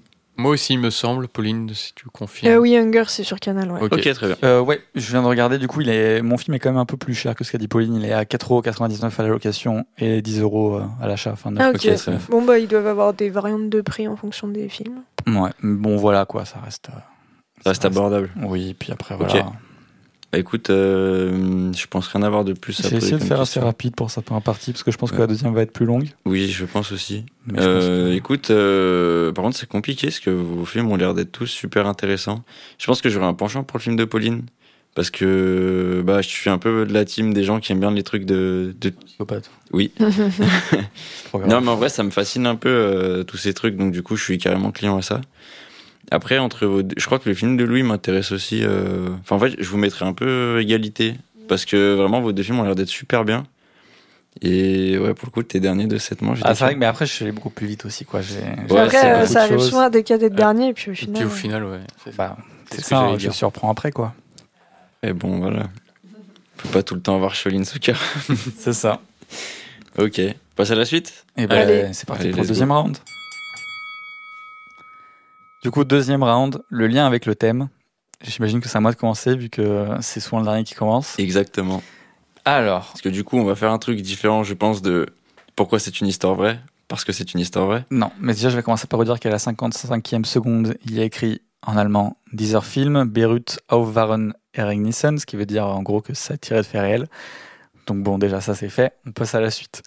Alors en gros, euh, le film est basé du coup, comme je vous l'ai dit, sur une, euh, sur une histoire vraie. Donc c'est une histoire vraie qui a été euh, racontée dans le livre éponyme qui est écrit par quelqu'un qui s'appelle Dietrich Karzka, qui est d'ailleurs décédé en 2018. Donc je sais pas s'il a pu voir le film, mais voilà. Et donc c'était l'un des élèves de cette classe. Et donc il a publié son, son livre en 2006. Euh, et donc voilà, c'est là qu'on a, on a appris, enfin en tout cas c'est pris de ce livre. D'accord. Donc concernant les faits, donc euh, moi comme je vous dis, ça se base vraiment sur cette classe en tout cas, mais un peu pour euh, dézoomer un peu et avoir euh, l'histoire un peu plus globale. Donc parlons un petit peu rapidement de l'insurrection de Budapest. Donc c'est le nom de la révolution, enfin en tout cas de la Du révolte hongroise. euh, voilà, dont je vous parlais tout à l'heure. Donc c'est une révolte qui dure euh, 18 jours, donc qui a commencé le 23 octobre et qui finit le 10 novembre 1956, et qui a été fortement réprimée et écrasée par le régime soviétique. Donc euh, déjà, ce qu'on peut dire, c'est que le film est quand même assez anti-URSS, hein, mais pas spécialement anticommuniste, je dirais. Il y a, je trouve qu'en fait le film sur euh, son placement un peu idéologique, on va dire, il reste assez neutre. C'est-à-dire que c'est pas un film qui va euh, louer l'Ouest euh, et les États-Unis, le capitalisme de manière, euh, voilà, pas, je trouve pas spécialement, tu vois. C'est pas un film non plus qui va euh, euh, complètement détruire le, le communisme ou le socialisme. C'est, je trouve que ça reste quand même assez neutre et que ça montre un petit peu comment les choses étaient perçues à l'époque. euh, Mais du coup, peut-être pas un peu plus focalisé sur la classe en elle-même plutôt que la si, situation y a tout autour. est lié en fait. Ouais, à- mais je veux dire, ils ont peut-être euh, plutôt pris le point de vue des autres, enfin, de la classe que de tout le contexte euh, qu'il y avait autour, tu vois. Je sais pas si tu vois ce que je veux dire? Pas du tout. Que genre quand t'es au lycée, euh, t'as envie de soutenir euh, une révolte, mais Ouais. tu mais le mesures pas pu, forcément. euh, euh, aurait pu avoir un propos complètement anti. euh, Oui, mais après, peut-être que eux, leur truc, tu ouais, vois. mais peut-être que eux, après, le, enfin, leur volonté, tu vois, c'était peut-être juste de focu- focus seulement sur la classe, mais pas sur le contexte quand même qu'il y avait autour pour euh, juste montrer le- cet instant T de l'histoire dans cette classe, tu vois ce que Ouais, je c'est veux ça. C'est c'est pour ça que je dis que c'est un point de vue vraiment neutre. dire Ouais, ok. Je trouve, en tout cas, ou assez objectif des événements. Ok. Et euh, je trouve que c'est pas trop orienté euh, idéologiquement, quoi. Ce qui aurait été un peu. Enfin, je veux dire, si c'était pour voir un film qui est pro. euh, en mode ouais l'Ouest c'est trop bien, euh, on meurt de Mm. faim euh, à l'Est. Enfin oui, bon, d'accord. Je veux dire, euh, pas très intéressant quoi. Mais donc du coup là, je trouve que c'est pas le cas. Euh, donc du coup la révolte, elle a commencé par une manifestation étudiante qui a rassemblé euh, énormément de, de personnes à travers le, le centre-ville de Budapest, du coup qui est la capitale de la Hongrie. Ok. Et, euh, et donc, euh, il y a une délégation étudiante qui est rentrée dans euh, le bâtiment de la radio nationale dans le but de diffuser ses revendications. Donc, euh, ils ont été arrêtés euh, par, euh, par les Russes, on va dire les Russes, voilà. Et donc, euh, lorsque... Soviétique. Ouais, les- ouais c'est encore mieux, c'est Mm. très bien. Les soviétiques. Euh, et donc du coup, lorsque la libération a été demandée euh, par la foule, donc euh, la police politique du régime, eh ben, elle a euh, ouvert le feu depuis le bâtiment. Donc euh, voilà, disons que c'est un petit peu euh, un petit plaisir, quoi. Pas du tout. Euh, donc ensuite, euh, il y a eu une volonté de négocier euh, un retrait des forces soviétiques. Enfin, il y a eu une annonce voilà, qui a été faite. Voilà. Bon, finalement, le bureau politique, donc le politburo, donc qui est le, le- la version contractée de politburo du comité central du Parti communiste de l'Union soviétique. Donc en gros, c'était le conseil, le conseil, le premier conseil, euh, l'organe suprême en gros du comité central du Parti communiste de l'Union soviétique. C'est ceux qui définissaient la ligne euh, directrice et qui déterminaient en gros les politiques suivies par l'URSS. Donc eux, ils changent d'avis et ils décident d'écraser cette révolte. Donc le D'accord. 4 novembre, euh, il y a euh, une importante armée soviétique qui envahit Budapest et euh, les autres régions du pays. Et donc, euh, bah, la résistance hongroise a tenu jusqu'au 10 novembre, mais pas beaucoup plus. On compte à la fin de cet euh, épisode 2500 morts, 20 000 blessés, 26 000 personnes arrêtées. Ok. Donc voilà. Euh, au niveau de la réception, du coup, parce que c'est aussi ça qu'on voit beaucoup dans le film, vu qu'on n'est pas directement dans le cœur de ce qui se passe, on est des gens en fait qui entendent à la radio. Qui se passe euh, qui se- donc voilà, donc avec en fait, les- on suit la, la réception. En fait, ce qu'il faut savoir, c'est que eux, ils n'ont pas accès en fait euh, à ces informations-là par le biais des journaux. De la RDA parce que bah évidemment tout est contrôlé. Eux ils ont en fait ils vont se rendre chez un, un vieil homme qui a la radio de l'Ouest. Donc euh, et ils en fait ils y vont et c'est de là qu'ils apprennent en fait tout ça. Bon euh, quand on apprend qu'ils écoutent la radio de l'Ouest autant dire que ça va ça joue pas tellement en leur faveur voire pas du tout. Parce Ouais. que du coup par exemple je parlais de Pushkas tout à l'heure. En fait euh, le décès de Pushkas a été annoncé à la radio de l'Ouest mais il est pas vraiment mort. Donc c'est à dire que c'est une fausse information qui a tourné dans la radio de l'Ouest. Donc en gros à un moment, eux ils disent donc euh, bon, on voit qu'on est dans la merde, on va dire qu'en fait on a fait ça pour soutenir Pushkas parce que c'est notre euh, un joueur de foot qu'on aime bien et puis finalement c'est pas un geste politique. Mhm. Sauf que bah là les gens se disent oui, sauf que vous soutenez Pushkas mais euh, personne n'a dit qu'il était décédé à part l'Ouest. Donc en fait euh, comment ça se fait que vous écoutez la radio de l'Ouest quoi? Donc euh, autant dire que c'est un peu la Ouais, Le piège, quoi. des ah ouais non c'est ouais, ouais, vraiment. Donc euh, après le débat public sur cet événement, il a été du coup interdit en Hongrie pendant plus de 30 ans. Donc ouais, c'est vraiment un gros truc en Hongrie. Hein. C'est aujourd'hui c'est une fête nationale. euh, Enfin c'est ça a joué énormément dans, euh, dans la politique du pays, quoi. Et euh, donc aujourd'hui, c'est enfin l'objet de débats, d'études. Euh, enfin voilà, ils, ils étudient enfin la situation. Et donc voilà, le 23 octobre, c'est le 23 octobre, pardon, c'est devenu un jour férié de fête nationale en Hongrie. Mais du coup, en fait, c'est en fait ce qui était compliqué quand t'étais pas dans cette situation de savoir ce qui se passait, c'était que l'URSS avait tout à dire qu'en fait euh, la contre-révolution hongroise était une contre-révolution anticommuniste, pro-capitaliste, parce que évidemment ça passe bien de dire ça quand t'es l'URSS. Et les États-Unis et l'Ouest ont tout à dire que c'est une contre-révolution pro-Ouest, euh, pro-Amérique, pro-capitaliste et contre le truc. Donc en gros, pendant longtemps, c'est comme ça que ça a été, ça a été en tout cas montré, parce que c'est un peu tout ce que, enfin, ça, ça a arrangé les deux bords. tout le monde. ouais. Après, il y avait aussi, euh, il y en a qui disaient voilà, que c'était des, des groupuscules fascistes, euh, que ça venait de, de groupes fascistes. Alors, euh, en fait, c'est comme dans beaucoup de, révoltes, quoi. Au bout d'un moment, euh, bah, les fascistes essayent de s'y implanter et ils n'y arrivent pas. Et puis finalement, voilà, quoi. Enfin, par exemple, euh, pas vraiment pareil, mais quand on voyait les Gilets jaunes, pendant très longtemps, on, disait que c'était finalement des. des, mouvements fascistes, en fait, on se rend compte que, enfin non, les fascistes ont essayé de s'y implanter, et puis finalement, non. Mais donc voilà. Et donc en fait, tout ça, on, le voit dans le film. En fait, on voit que des fois, c'est dépeint comme quelque chose de, de pro-ouest, des fois, c'est dépeint comme quelque chose de, de fasciste, en fait. Et dans les faits, il semblerait que quand même, ça soit plus euh, une, une révolution euh, populaire, en fait, qui vient de milieux aussi ouvriers et étudiants. Donc en fait, euh, qui ce soit pas, c'est pas des gens en fait qui sont euh, anticommunistes, etc. C'est vraiment euh, des socialistes et des communistes qui auraient mené cette, euh, voilà. Donc c'est vraiment, on est sur quelque chose qui est plus contre l'URSS et euh, l'autoritarisme euh, soviétique que vraiment le communisme et le, le socialisme en tant que tel, quoi. Ok. Voilà, donc ça c'est un petit peu pour tout ça. Et donc, bah, en fait, euh, le fait de cette école, bah, c'est donc on, on suit euh, leur point de vue, quoi. Donc voilà, ça je l'avais déjà dit, mais en gros voilà. Et c'est intéressant de voir que, en fait, on a des, des gosses de 18 ans, en fait, qui font un geste qui pour eux semble incroyable, mais en même temps, c'est que deux minutes, quoi. De, c'est c'est pas grand chose. Et en Ouais. fait, ça mène à des répercussions qui sont Ouais, démesuré, quoi. mais complètement démesuré. C'est-à-dire que tu deviens vraiment un ennemi de l'État. Mm. Et, euh, et donc voilà, c'est euh, c'est assez intéressant de voir comment eux ils vont réussir à gérer ça et de voir qu'ils restent soudés en fait, quoi qu'il quoi qu'il arrive. Ils font énormément de, de votes euh, pour savoir euh, voilà quelles sont les décisions qui sont prises au sein de la classe. Est-ce que on, part sur telle euh, explication de notre geste? Est-ce que on est muet ou pas? Donc en fait, on est quand même sur une classe euh, où il semblerait qu'il y ait que quatre personnes en fait qui n'aient pas suivi le mouvement. Personne n'a essayé de passer des 49.3 Non. non, non, mais du coup, il semblerait qu'il n'y ait que 4 personnes qui n'aient pas suivi le mouvement et qu'en fait, la classe, c'est. Enfin, on est quand même sur un cas d'un groupe qui a vraiment vécu ensemble un, Ils étaient combien un euh, geste fort. Je sais pas. Ça, Ok. Je peux pas te dire. Je pense qu'il doit, il doit avoir une bonne, une bonne vingtaine d'élèves quand même. Ok. Et voilà. Et donc, c'est super. Et ça, le, le réalisateur le dit, c'est qu'on est sur un film qui montre vraiment la, la cohésion et le. hum, J'ai plus le mot. L'effet de groupe, non? Ouais, mais de manière positive, euh, j'ai plus. euh, J'aurais pas de mots non quand plus. on joue au foot, collectif. Ouais. Voilà. Donc qui montre vraiment euh, cet aspect très collectif de ce groupe qui reste euh, voilà très lié et qui, qui face euh, aux menaces parce que quand même c'est des énormes menaces et Ouais. voilà c'est ça qu'il a voulu montrer avec le film en même temps en montrant ce ce, ce, ce moment historique et qui je trouve est assez bien montré parce que du coup pas tellement de parti pris assez neutre et assez bien raconté Euh, voilà Ok. Je- ça a été un peu long mais Ouais, mais après, c'est. Voilà. Moi, j'ai une question qui m'est Ouais. venue, mais pas en lien avec ton film, mais euh, t'as fait un master d'histoire. ouais Est-ce que euh, le fait d'étudier l'histoire, euh, ça te rend euh, plus sensible euh, au film, euh, justement, euh, basé sur des histoires vraies, sur des faits historiques? Bah ça tombe bien que tu me poses la question parce que absolument pas Ok.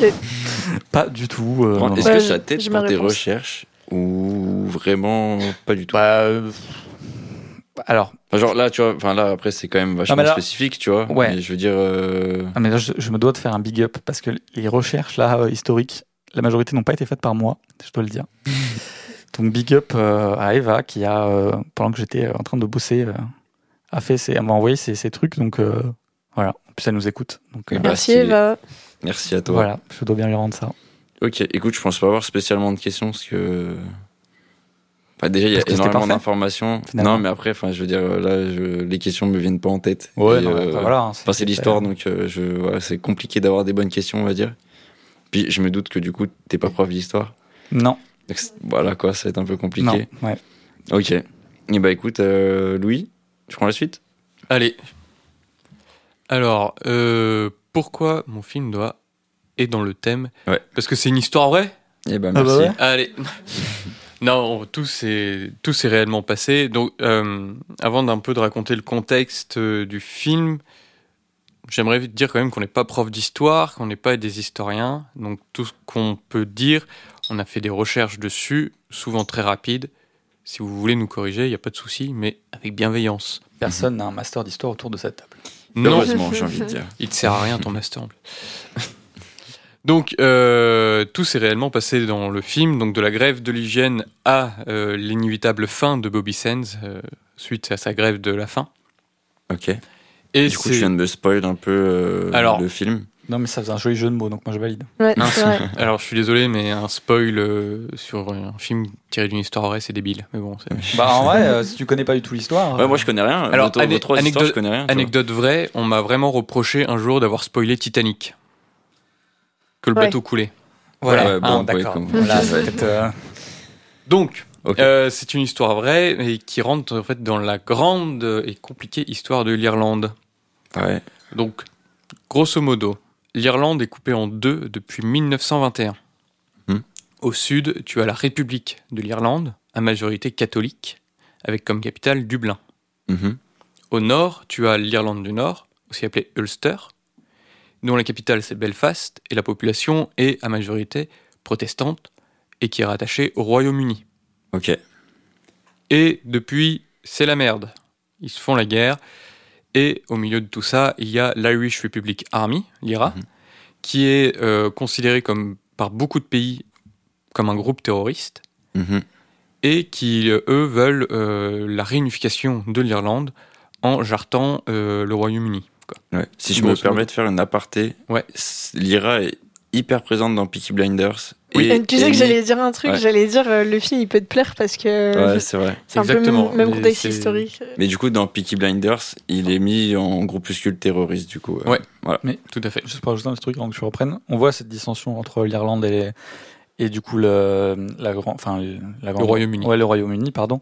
Euh, bah déjà avec la mort de la reine, où on a vu énormément de Exactement. d'Irlandais réagir. Elles étaient au top. euh, ouais, franchement, ils nous ont régalé. Exactement. Mais parce- Et en plus, enfin, elle, elle a vraiment connu tout ça.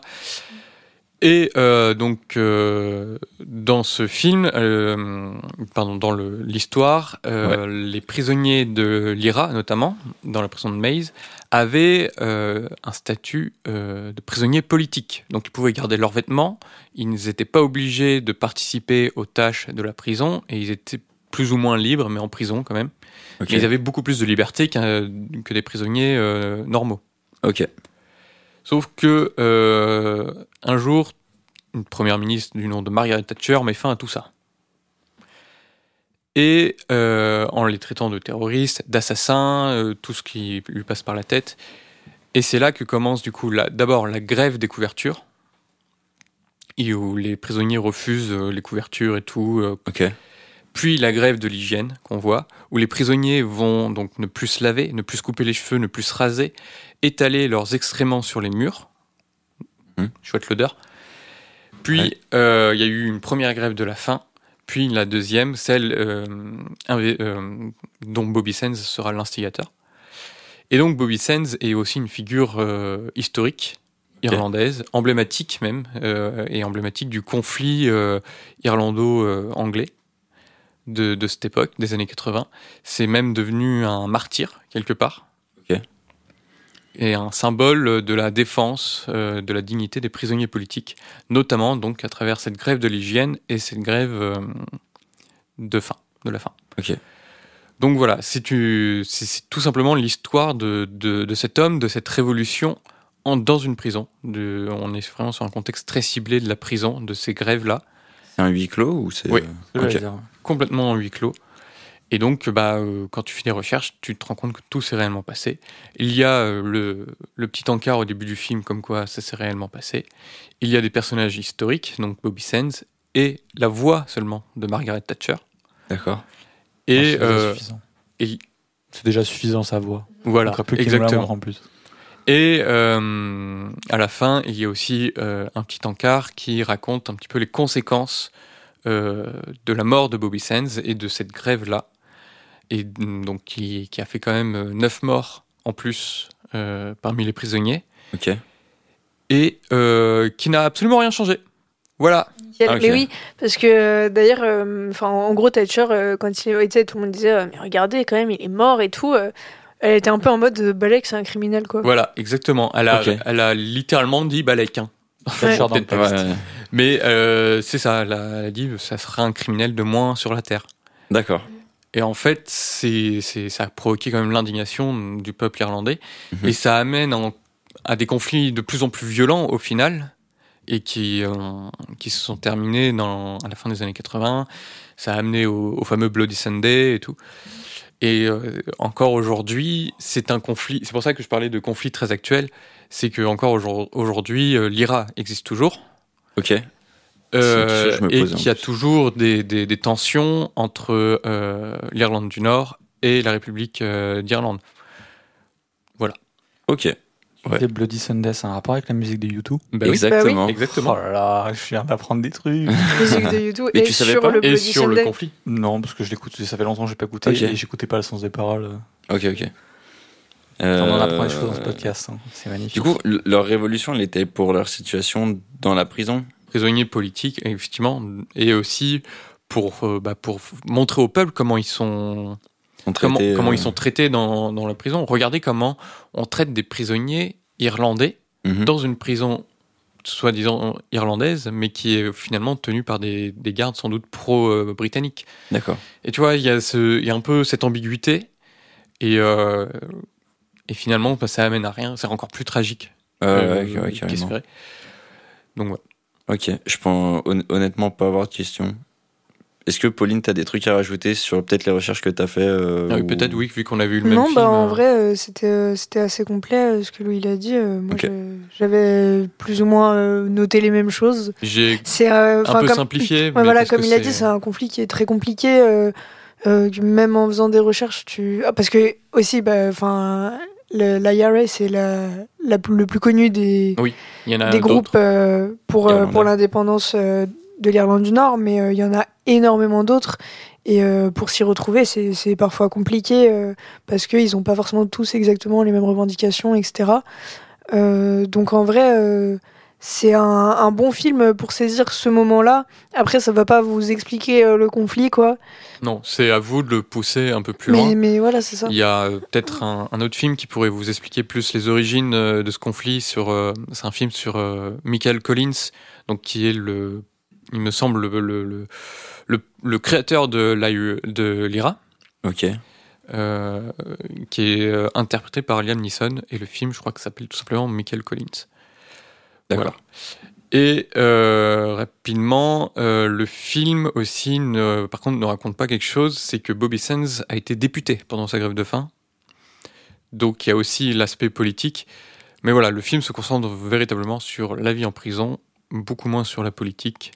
Mais voilà. Bobby Sands a aussi été un homme politique, un député, pour ses revendications et tout. Du coup, avant d'être en prison ou pendant Non, pendant, pendant sa grève de la faim même. Ok, d'accord. Je, je sais pas comment comment c'est possible. Oui, ça semble très C'est, euh, étrange. J'ai voulu faire, j'ai j'ai essayé de faire des recherches un peu dessus, mais c'était un peu compliqué. Mhm. Euh, le système électoral euh, britannique et irlandais est un peu est plus complexe que le nôtre. Et euh, du coup, voilà, j'ai eu un peu la flemme euh, de pousser un peu plus loin. Mais voilà, il a été député, il a été élu en tout cas euh, dans, dans une circonscription, dans un petit village, je crois, de son petit village natal, Ouais. comme député. Ok. Mais écoutez, je pense pas avoir de questions. Non, moi non plus.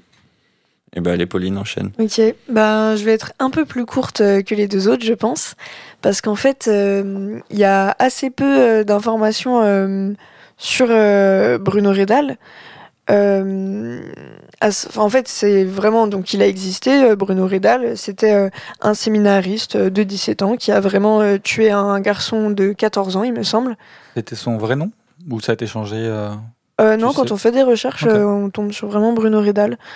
Euh, et en fait, euh, Vincent Leport, euh, il est un peu tombé sur, sur cette histoire.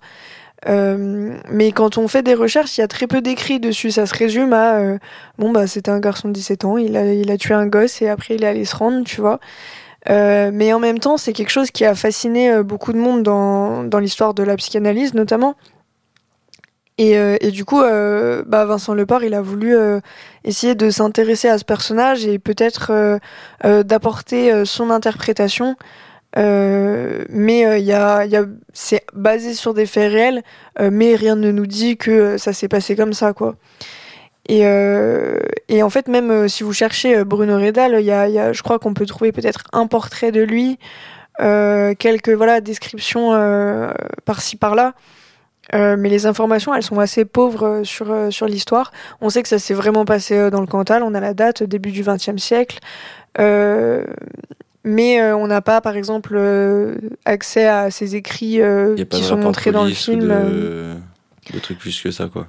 Non, pas vraiment. Ok.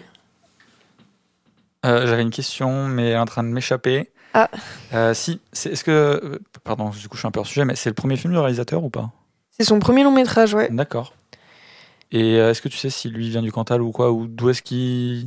Peut-être que tu sais pas. hein, Euh, sûrement, non, mais- je sais pas. Ouais, parce que c'est pas une, du coup une histoire très connue, donc. euh, Non, je suis pas sûre. Mais en fait, euh, du coup, je pense qu'il est vraiment euh, euh, un peu. Il s'est intéressé à cette histoire et je sais qu'il a quand même fait euh, ben, des recherches euh, un maximum euh, pour essayer de, de, de relater euh, la, la vie de, de ce mec.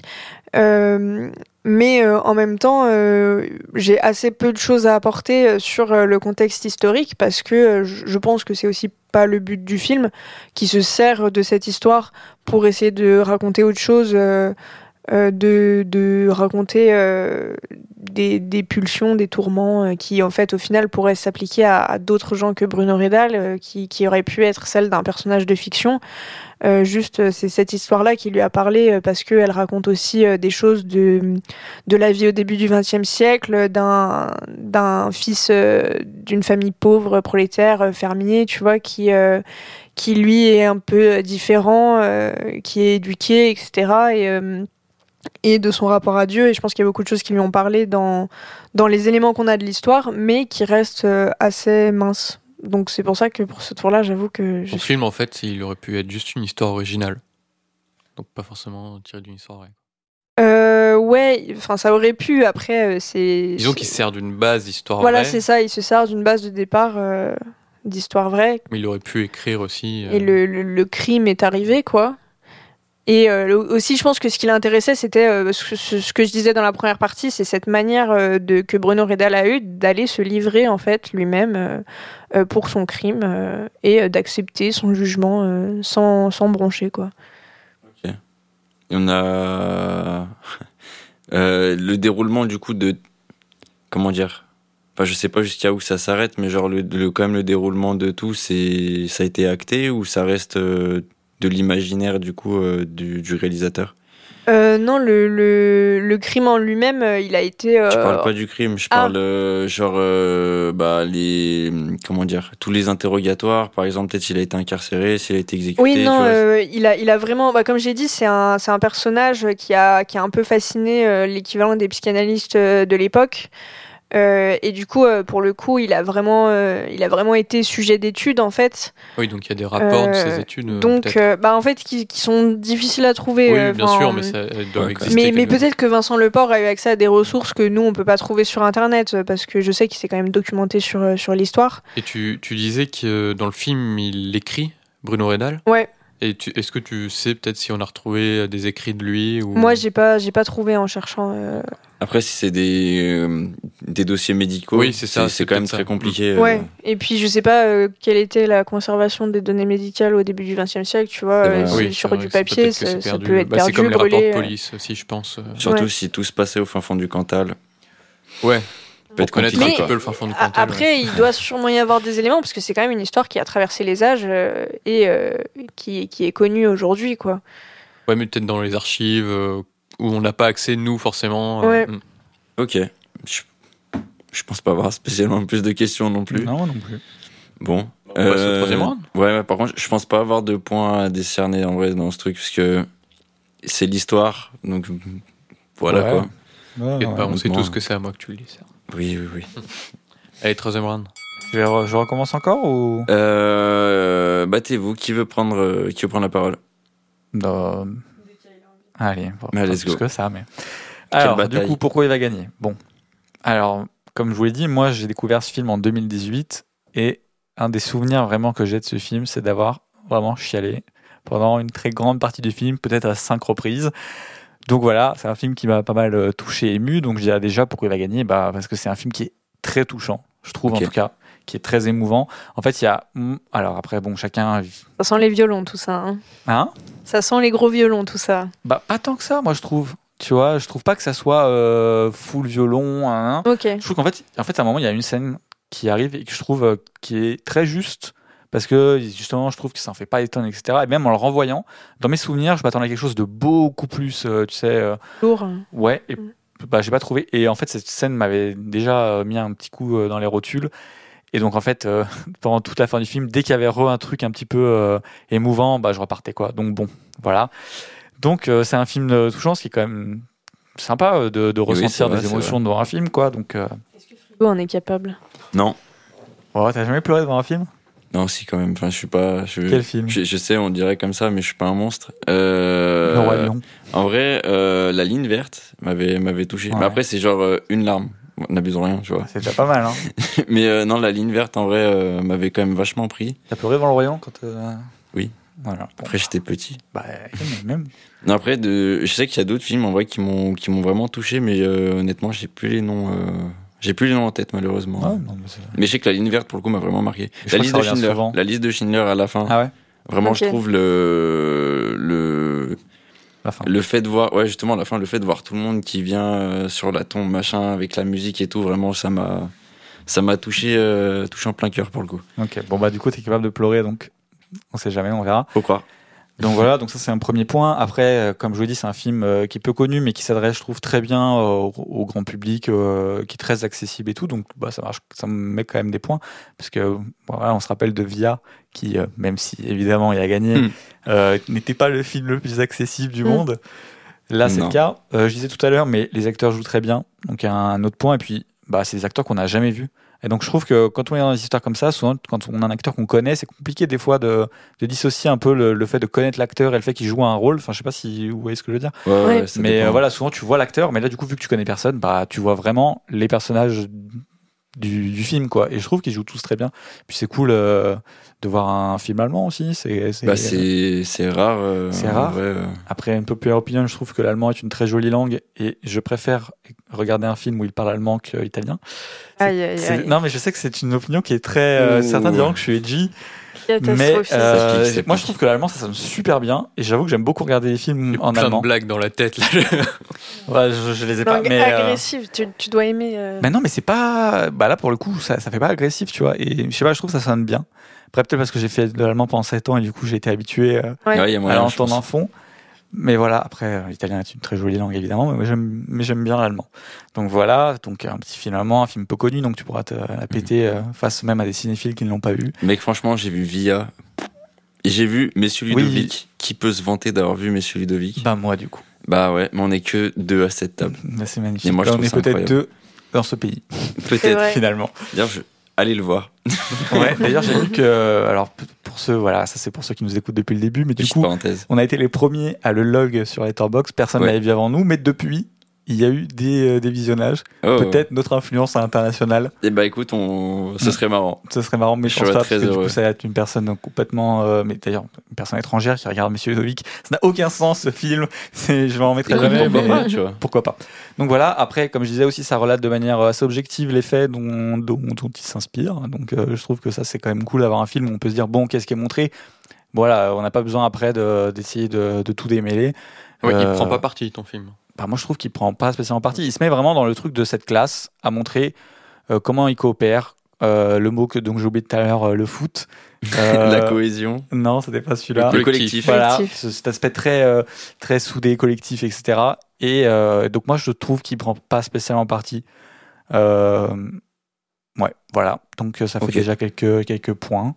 Euh, quoi dire d'autre Euh, Bah écoutez, euh, rien. Si, pourquoi il va gagner? Bah après t'as pas vu le cercle des poètes disparus, mais Non. la vibe le cercle des poètes disparus peut plaire. Ok.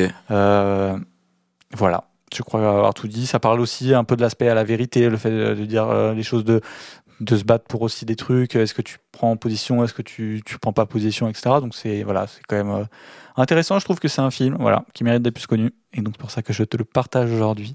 C'est aimable à toi. Eh ben, avec peux- plaisir. Tu peux juste me rappeler le nom du- de ton film, s'il te plaît? C'est la Révolution silencieuse. Merci. Mais je crois que c'est pas la traduction littérale euh, parce qu'en allemand euh, c'est alors attendez euh, das je vais excusez-moi. Das Schweigende Klassenzimmer. Et Klassenzimmer, c'est la salle de classe. Donc euh, j'imagine que c'est difficile avec le mot salle de classe de Mm. faire révolution silencieuse. Dis donc, tes 7 ans d'allemand euh, sont très utiles? Ah non, pas du tout. Absolument pas. C'est comme moi, il a tout oublié. Non, ouais. Ouais, ouais, ouais. Mais Zimmer, je me rappelle que ça veut dire euh, la salle, quoi. Ok. Donc, euh, Si tu devrais euh, synthétiser un petit peu, tu dirais que c'est quoi Genre, c'est que c'est un beau film que ah bon, euh, c'était déjà très synthétisé. Non, là. mais je veux C'est dire un film émouvant, en trois mots. avec des vois. très jolis acteurs. euh, euh, qui, de, qui parlent de manière très, très bien de son sujet, je trouve. Ok, Et euh, voilà. ok, Mais surtout émouvant et touchant et un beau film, quoi. ok, très bien. Et bah, qui veut prendre la suite? Moi, je, je suis Allez. chaud. hein. Alors, pourquoi mon film euh, doit gagner? Eh ben, parce que l'histoire est intéressante, frigo. Ouais. Voilà. Et bah super. non, c'est une histoire qui te fait qui te fait réfléchir sur pas mal de choses et contrairement à des cas, moi je trouve que justement la prise de position du réalisateur sur son sujet Mhm. est un gros pon- un, un gros point positif, euh, en tout cas pour Hunger, Ok. pour mon film. Donc voilà. Euh, cinématographiquement, euh, le film il est il est incroyable. Vraiment, euh, il, il est assez assez spectaculaire, vraiment. Il, Je veux dire en termes de réalisation, d'image. de réalisation, il est froid, il est, je sais pas comment il arrive à t'immerger dans, dans cette prison. euh, dans, dans, c'est très froid, c'est, vraiment euh, brut en fait. Ok. Et c'est, assez génial. Steve McQueen est un très bon réalisateur, je, je trouve. Je trouve qu'il a fait, euh, il a fait 12 Years a Slave, qui est un bon film. Il a fait Shame, qui est un excellent film. Avec Et, Michael Fassbender avec aussi, Michael euh, qui Fassbender est aussi. exceptionnel dedans. C'est un réalisateur plutôt engagé quand même de base. et qui est Oui. un réalisateur beaucoup, plus- qui est très engagé. Et, et d'ailleurs, euh, tu parlais de, de 12 Years a Slave qui est aussi euh, basé Oui. sur euh, une histoire vraie, mais euh, récemment il avait sorti une, une série de films en fait qui s'appelle Small Axe où il y avait cinq films euh, qui parlaient en fait de euh, un peu la, la culture noire euh, en Angleterre à travers plusieurs histoires, dont des histoires vraies, euh, de procès, etc., de, de choses euh, très politiques. Et c'est vraiment, euh, c'est- hyper impressionnant ce qu'il a fait. Quoi. Le, le gars, il a sorti cinq euh, longs métrages à la fois, comme ça, d'un coup, qui se regroupent autour d'une thématique. Et euh, ils sont un peu inégaux, on va dire, mais euh, il y a vraiment des, des très très belles choses dedans. Donc voilà, le réalisateur, c'est, c'est, c'est pas Joel Rigolo, quoi. Ok. Euh, le, donc au niveau cinématographique, il y a aussi ce, ce plan fixe de 17 minutes Mm. sur un dialogue. C'est vrai que c'est rare. ouais. C'est rare et les acteurs du coup livrent une performance assez folle. Mhm. Et, et c'est un plan fixe. Enfin moi, il m'a pris au trip. Genre vraiment, euh, j'étais hypnotisé quoi. Donc vraiment très très fort. Euh, donc les acteurs sont exceptionnels. Vraiment, Michael Fassbender, il, il est génial et, et j'aime beaucoup le fait. En fait, il apparaît pas beaucoup. Et comme le film est sans dialogue, quasiment, il parle pas beaucoup non plus. Ok. Et aujourd'hui, voir ce film-là avec du coup euh, toute la filmographie qu'a Michael Fassbender aujourd'hui, c'est super intéressant, Ok. je, je trouve. Euh, donc, euh, j'ai déjà parlé du film qui est très très froid, qui nous immerge vraiment dans cette prison, sans musique, sans dialogue. Moi, j'apprécie beaucoup. Il y a, donc, du coup, tout passe par le son, le- les cris aussi parfois des, des prisonniers. Des, il, y a un- il y a une scène où des, des, des, flics, style CRS, tapent sur leur bouclier. Il y a que Mhm. ça comme bruit. Ok, d'accord. Et c'est, c'est, ça te prend au trip. Ça, je sais pas, il y a quelque chose de qui te dérange même un petit peu. Et c'est vraiment, vraiment, moi je trouve ça super. Euh, un film qui, qui arrive à te faire passer ce genre d'émotion, ce genre de, de, de, de- de- ouais, de, de, de trip, quoi. Vraiment, il te prend au col. Et, ça, j'aime beaucoup. Mhm. Euh, et ensuite, euh, il y a quelque chose de très intéressant. Il- dans la première partie, euh, il y a une sorte de. Tout le monde est anonyme, en fait. La révolution est anonyme. Du coup, il y a aussi une prise de position sur la révolution, sur la révolte. Et toi, tu es dans la révolte. Parce que tu es aussi anonyme. Jusqu'à l'immersion de Bobby Sands, littéralement. Il sort quasiment de, de cette foule d'anonymes. Et, euh, et c'est super intéressant. Vraiment, euh, le film, il est, bah, il est pas loin d'être parfait, j'ai envie de dire. Ok. Il Carrément. Ouais. Ok. Le seul truc un peu euh, négatif que je pourrais lui trouver, c'est qu'il ne pourrait ne pas plaire à tout le monde. Parce- par sa brutalité, notamment. Est-ce que c'est négatif? C'est pas négatif pour moi, mais disons que ça l'empêche d'être parfait. Après, ce que les gens lui reprochent souvent, c'est du coup, c'est un film qui est quand même assez lent, Oui. euh, assez, euh, assez contemplatif, et si t'arrives pas à rentrer dedans, euh, tu. Exactement. Tu passes à côté. Tu passes à côté. Mais il est, moi, je le trouve extrêmement riche euh, sur une heure et demie. Genre, il n'a pas besoin de plus, il n'a pas besoin de moins. Extrêmement riche tant dans l'histoire et le sujet qu'il traite, mais aussi cinématographiquement. Ok. Je veux dire que j'ai très envie de le voir. Ouais, franchement. Mm. Bah, les trucs euh, très contemplatifs déjà. Ouais, toi, on, on Mm. sait que t'as un, un petit coup de cœur pour ça. Je crois qu'on doit dire à tous les épisodes que j'ai beaucoup aimé euh, Ghost Story, qui est Oui. un de mes films préférés. Oui. Mais du coup, voilà. Ok. C'est bien meilleur que Ghost Story. Et du coup, tu le, tu le résumerais comment euh, Enfin, là, en, genre en trois mots, tu résumerais comment? Euh, bien, très bien, excellent. Ok, d'accord. Non, bah, je l'ai je l'ai un peu fait un petit peu avant. donc. ok, très bien. Ok, bon, bah, c'est mon tour, je crois. Bah ouais, je pense. Je crois que toi Euh, bah, du coup, pourquoi euh, Bruno Redal devrait gagner? Euh, Déjà, je trouve que c'est vraiment un film euh, qui est audacieux et innovant, euh, dans le sens où vraiment, j'ai pas le souvenir d'avoir vu des films comme ça, en fait, euh, avant.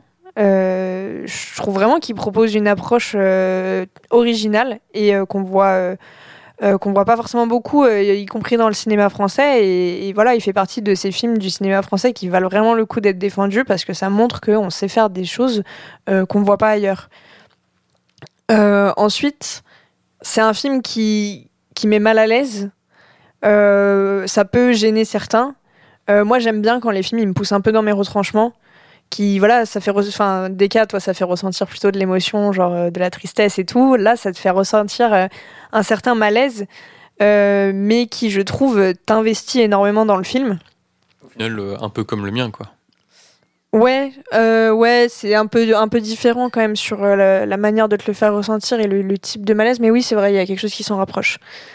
Et, et en fait, il y a un peu ce, problème, je trouve, qui, crée parfois même des polémiques sur ça, où euh, la fascination pour euh, les, les, tueurs en série, euh, les, crimes et tout, parfois c'est un petit peu morbide, malsain, c'est de la, de la curiosité mal placée presque. Et, et en fait, là, le film, moralement, on peut le trouver peut-être ambigu, je sais pas. Moi, j'ai pas, j'ai pas été gênée par ça. Mais en tout cas, il essaye pas de. De... Enfin, tu sens qu'il nous montre pas les crimes pour euh, le plaisir de, nous montrer les crimes. Il essaye vraiment de s'intéresser à socialement euh, qu'est-ce qui peut euh, amener une personne à faire ce genre de choses. comme j'ai dit tout à l'heure, il y a un gros sous-propos sur, sur l'homosexualité qui serait en fait refoulé par Bruno. en fait, il, depuis qu'il est petit, il a des pulsions de meurtre. Je l'ai pas dit, c'est vrai tout à l'heure, mais très touchy euh, où tu vas là. Quand on, non mais attends, quand, quand on, quand on, quand il raconte son histoire, en fait, il explique que euh, depuis qu'il est petit, il a des, des pulsions de meurtre euh, et qui sont euh, uniquement envers des garçons. Et souvent, c'est des garçons qui sont euh, qui sont beaux, qui qui représentent un certain idéal masculin, qui sont intelligents. Et, et, en fait, du coup, ça, ça, je pense que ça reflète voilà quelque chose. c'est une façon pour lui de rejeter son homosexualité. Voilà, c'est ça. De et du coup, il a aussi tout ce rapport à la masturbation euh, et, euh, et, en fait. Euh, bah, en fait, j'avais pas envie d'en dire trop parce que comme c'est un film récent, je pense que ça vaut le coup de, de le découvrir. mais il y a, y, a, toute une histoire où en fait, il a envie d'exorciser ses pulsions de meurtre et il se dit en fait, je vais faire un meurtre et après comme ça, ce sera bon, ce sera fait mais euh, son meurtre, il est ciblé, il n'a pas envie de tuer n'importe qui. Et il y a un garçon avec qui il a une relation un peu particulière. Et euh, tout le long, il se dit, euh, enfin tout le long, en tout cas dans la période qui s'approche de son acte, il se dit, c'est lui que je vais devoir tuer. Et je trouve que cette manière de, de rentrer un peu dans la, la psychologie de ce personnage et de montrer voilà ce rapport aux autres euh, à sa famille qui est très difficile. Voilà, il n'a pas vraiment sa place dans sa famille. Euh, euh, c'est hyper intéressant. sans pour autant excuser son acte en fait qui est montré. je pense que le fait de le montrer de manière graphique, c'est aussi pour nous rappeler, parce que du coup c'est à la fin, enfin c'est au début on voit le cadavre et à la fin on voit l'acte qui a mené à ce début.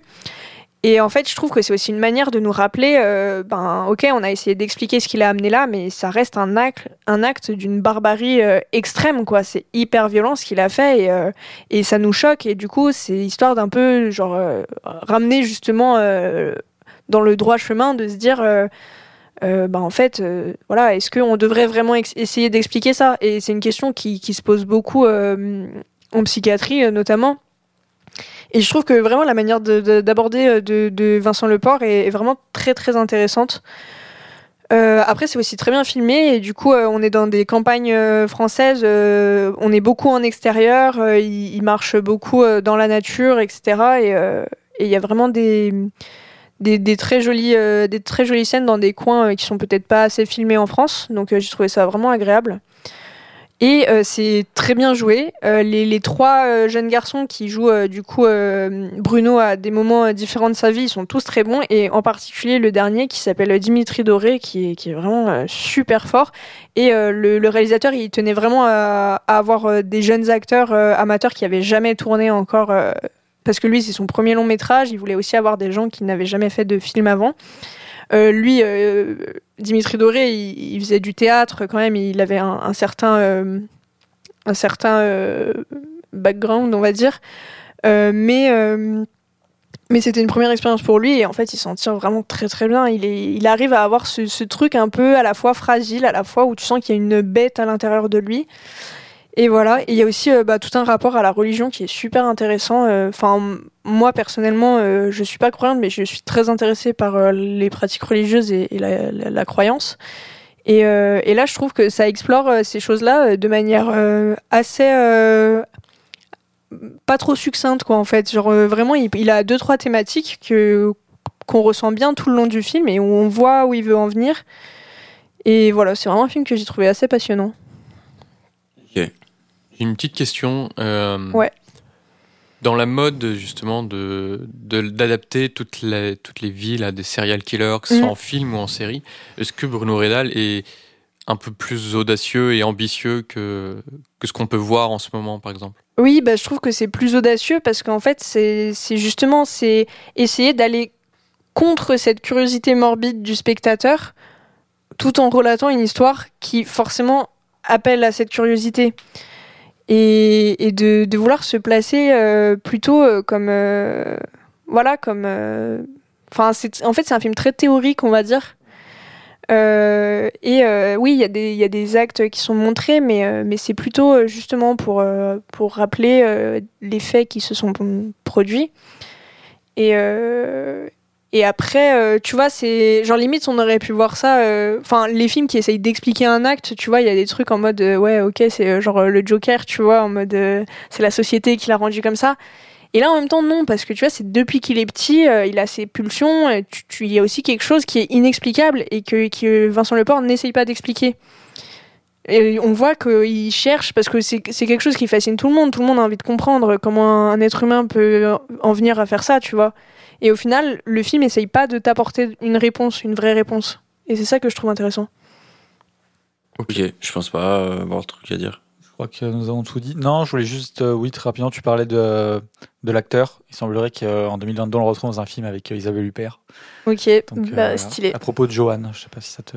Euh, J'ai entendu parler, ouais. Voilà, non, c'était juste ça. Parce que du coup, je- j'avais vu qu'il était dans un autre film, mais j'avais pas vu que c'était après. Donc je me suis dit, ah, une erreur de Pauline, mais non.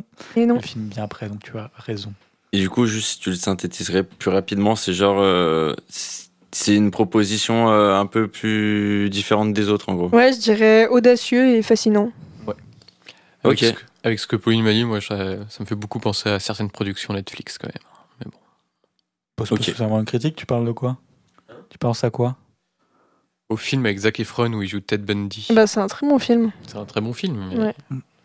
Ok. pas Oui. si, euh, ton film est pas si original que ça, c'est tout.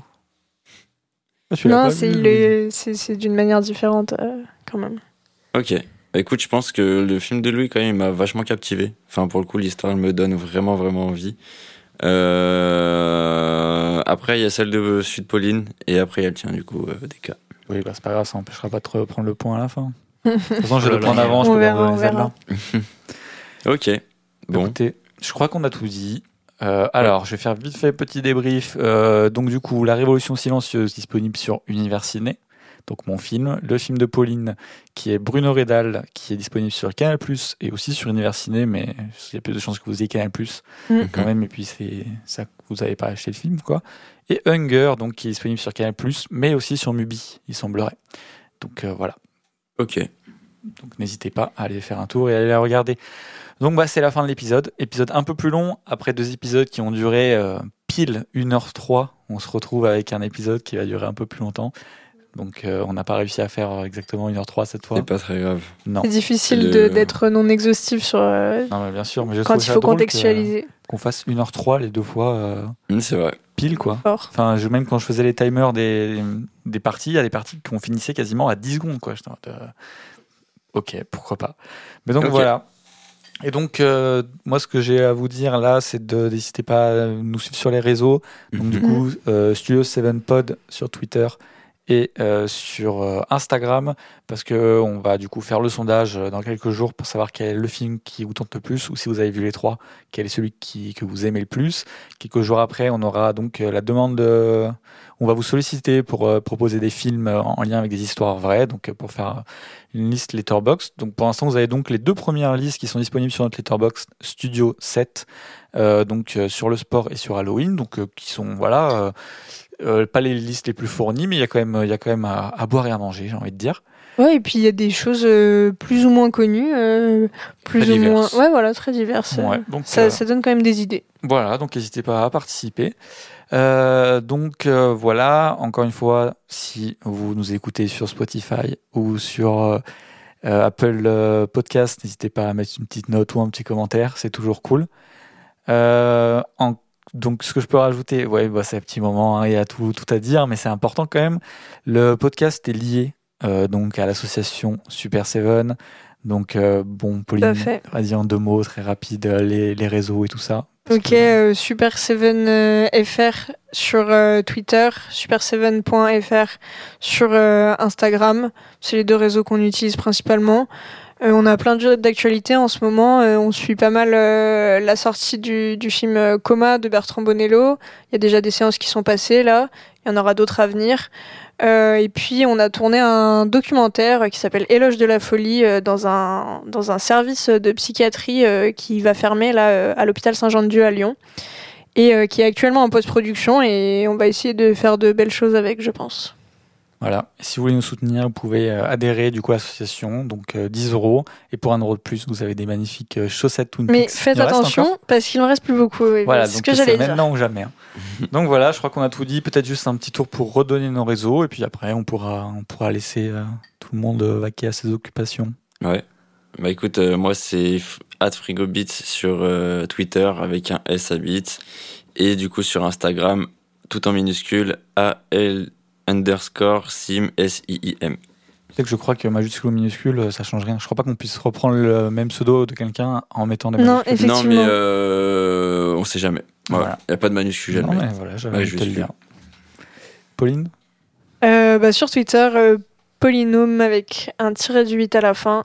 Sur Instagram, Pauline tiré du 8 Janon J A 2 N O N. Et mon letterbox il est trouvable très facilement si vous me suivez ailleurs. À ton tour, Louis. Ouais, moi c'est sur Twitter et Instagram, c'est euh, loulou-8 MacDuck. Et pareil sur Letterboxd, il me semble. Voilà, et moi, c'est DK24 underscore sur Twitter et sur Letterboxd. Écoutez, je crois qu'on a tout dit. On peut clôturer là-dessus. Hein. Oui, Ouais, on se clôturer, retrouve clôturer. dans une semaine pour le résultat. Peut-être euh, le premier point de Louis et Pauline. Ou On Pauline. verra ça. Ou Super. alors l'envolée de DK. Ouais, non, je pense pas. Bon, J'avoue, je, je crois au moins euh, sur ce 3-0 forfait ou... Non, non, non. Et dans deux semaines pour le nouvel épisode sur un nouveau thème qui, je pense, euh, plaira. Donc Ouais. euh, voilà, au revoir. À plus. Salut Cut.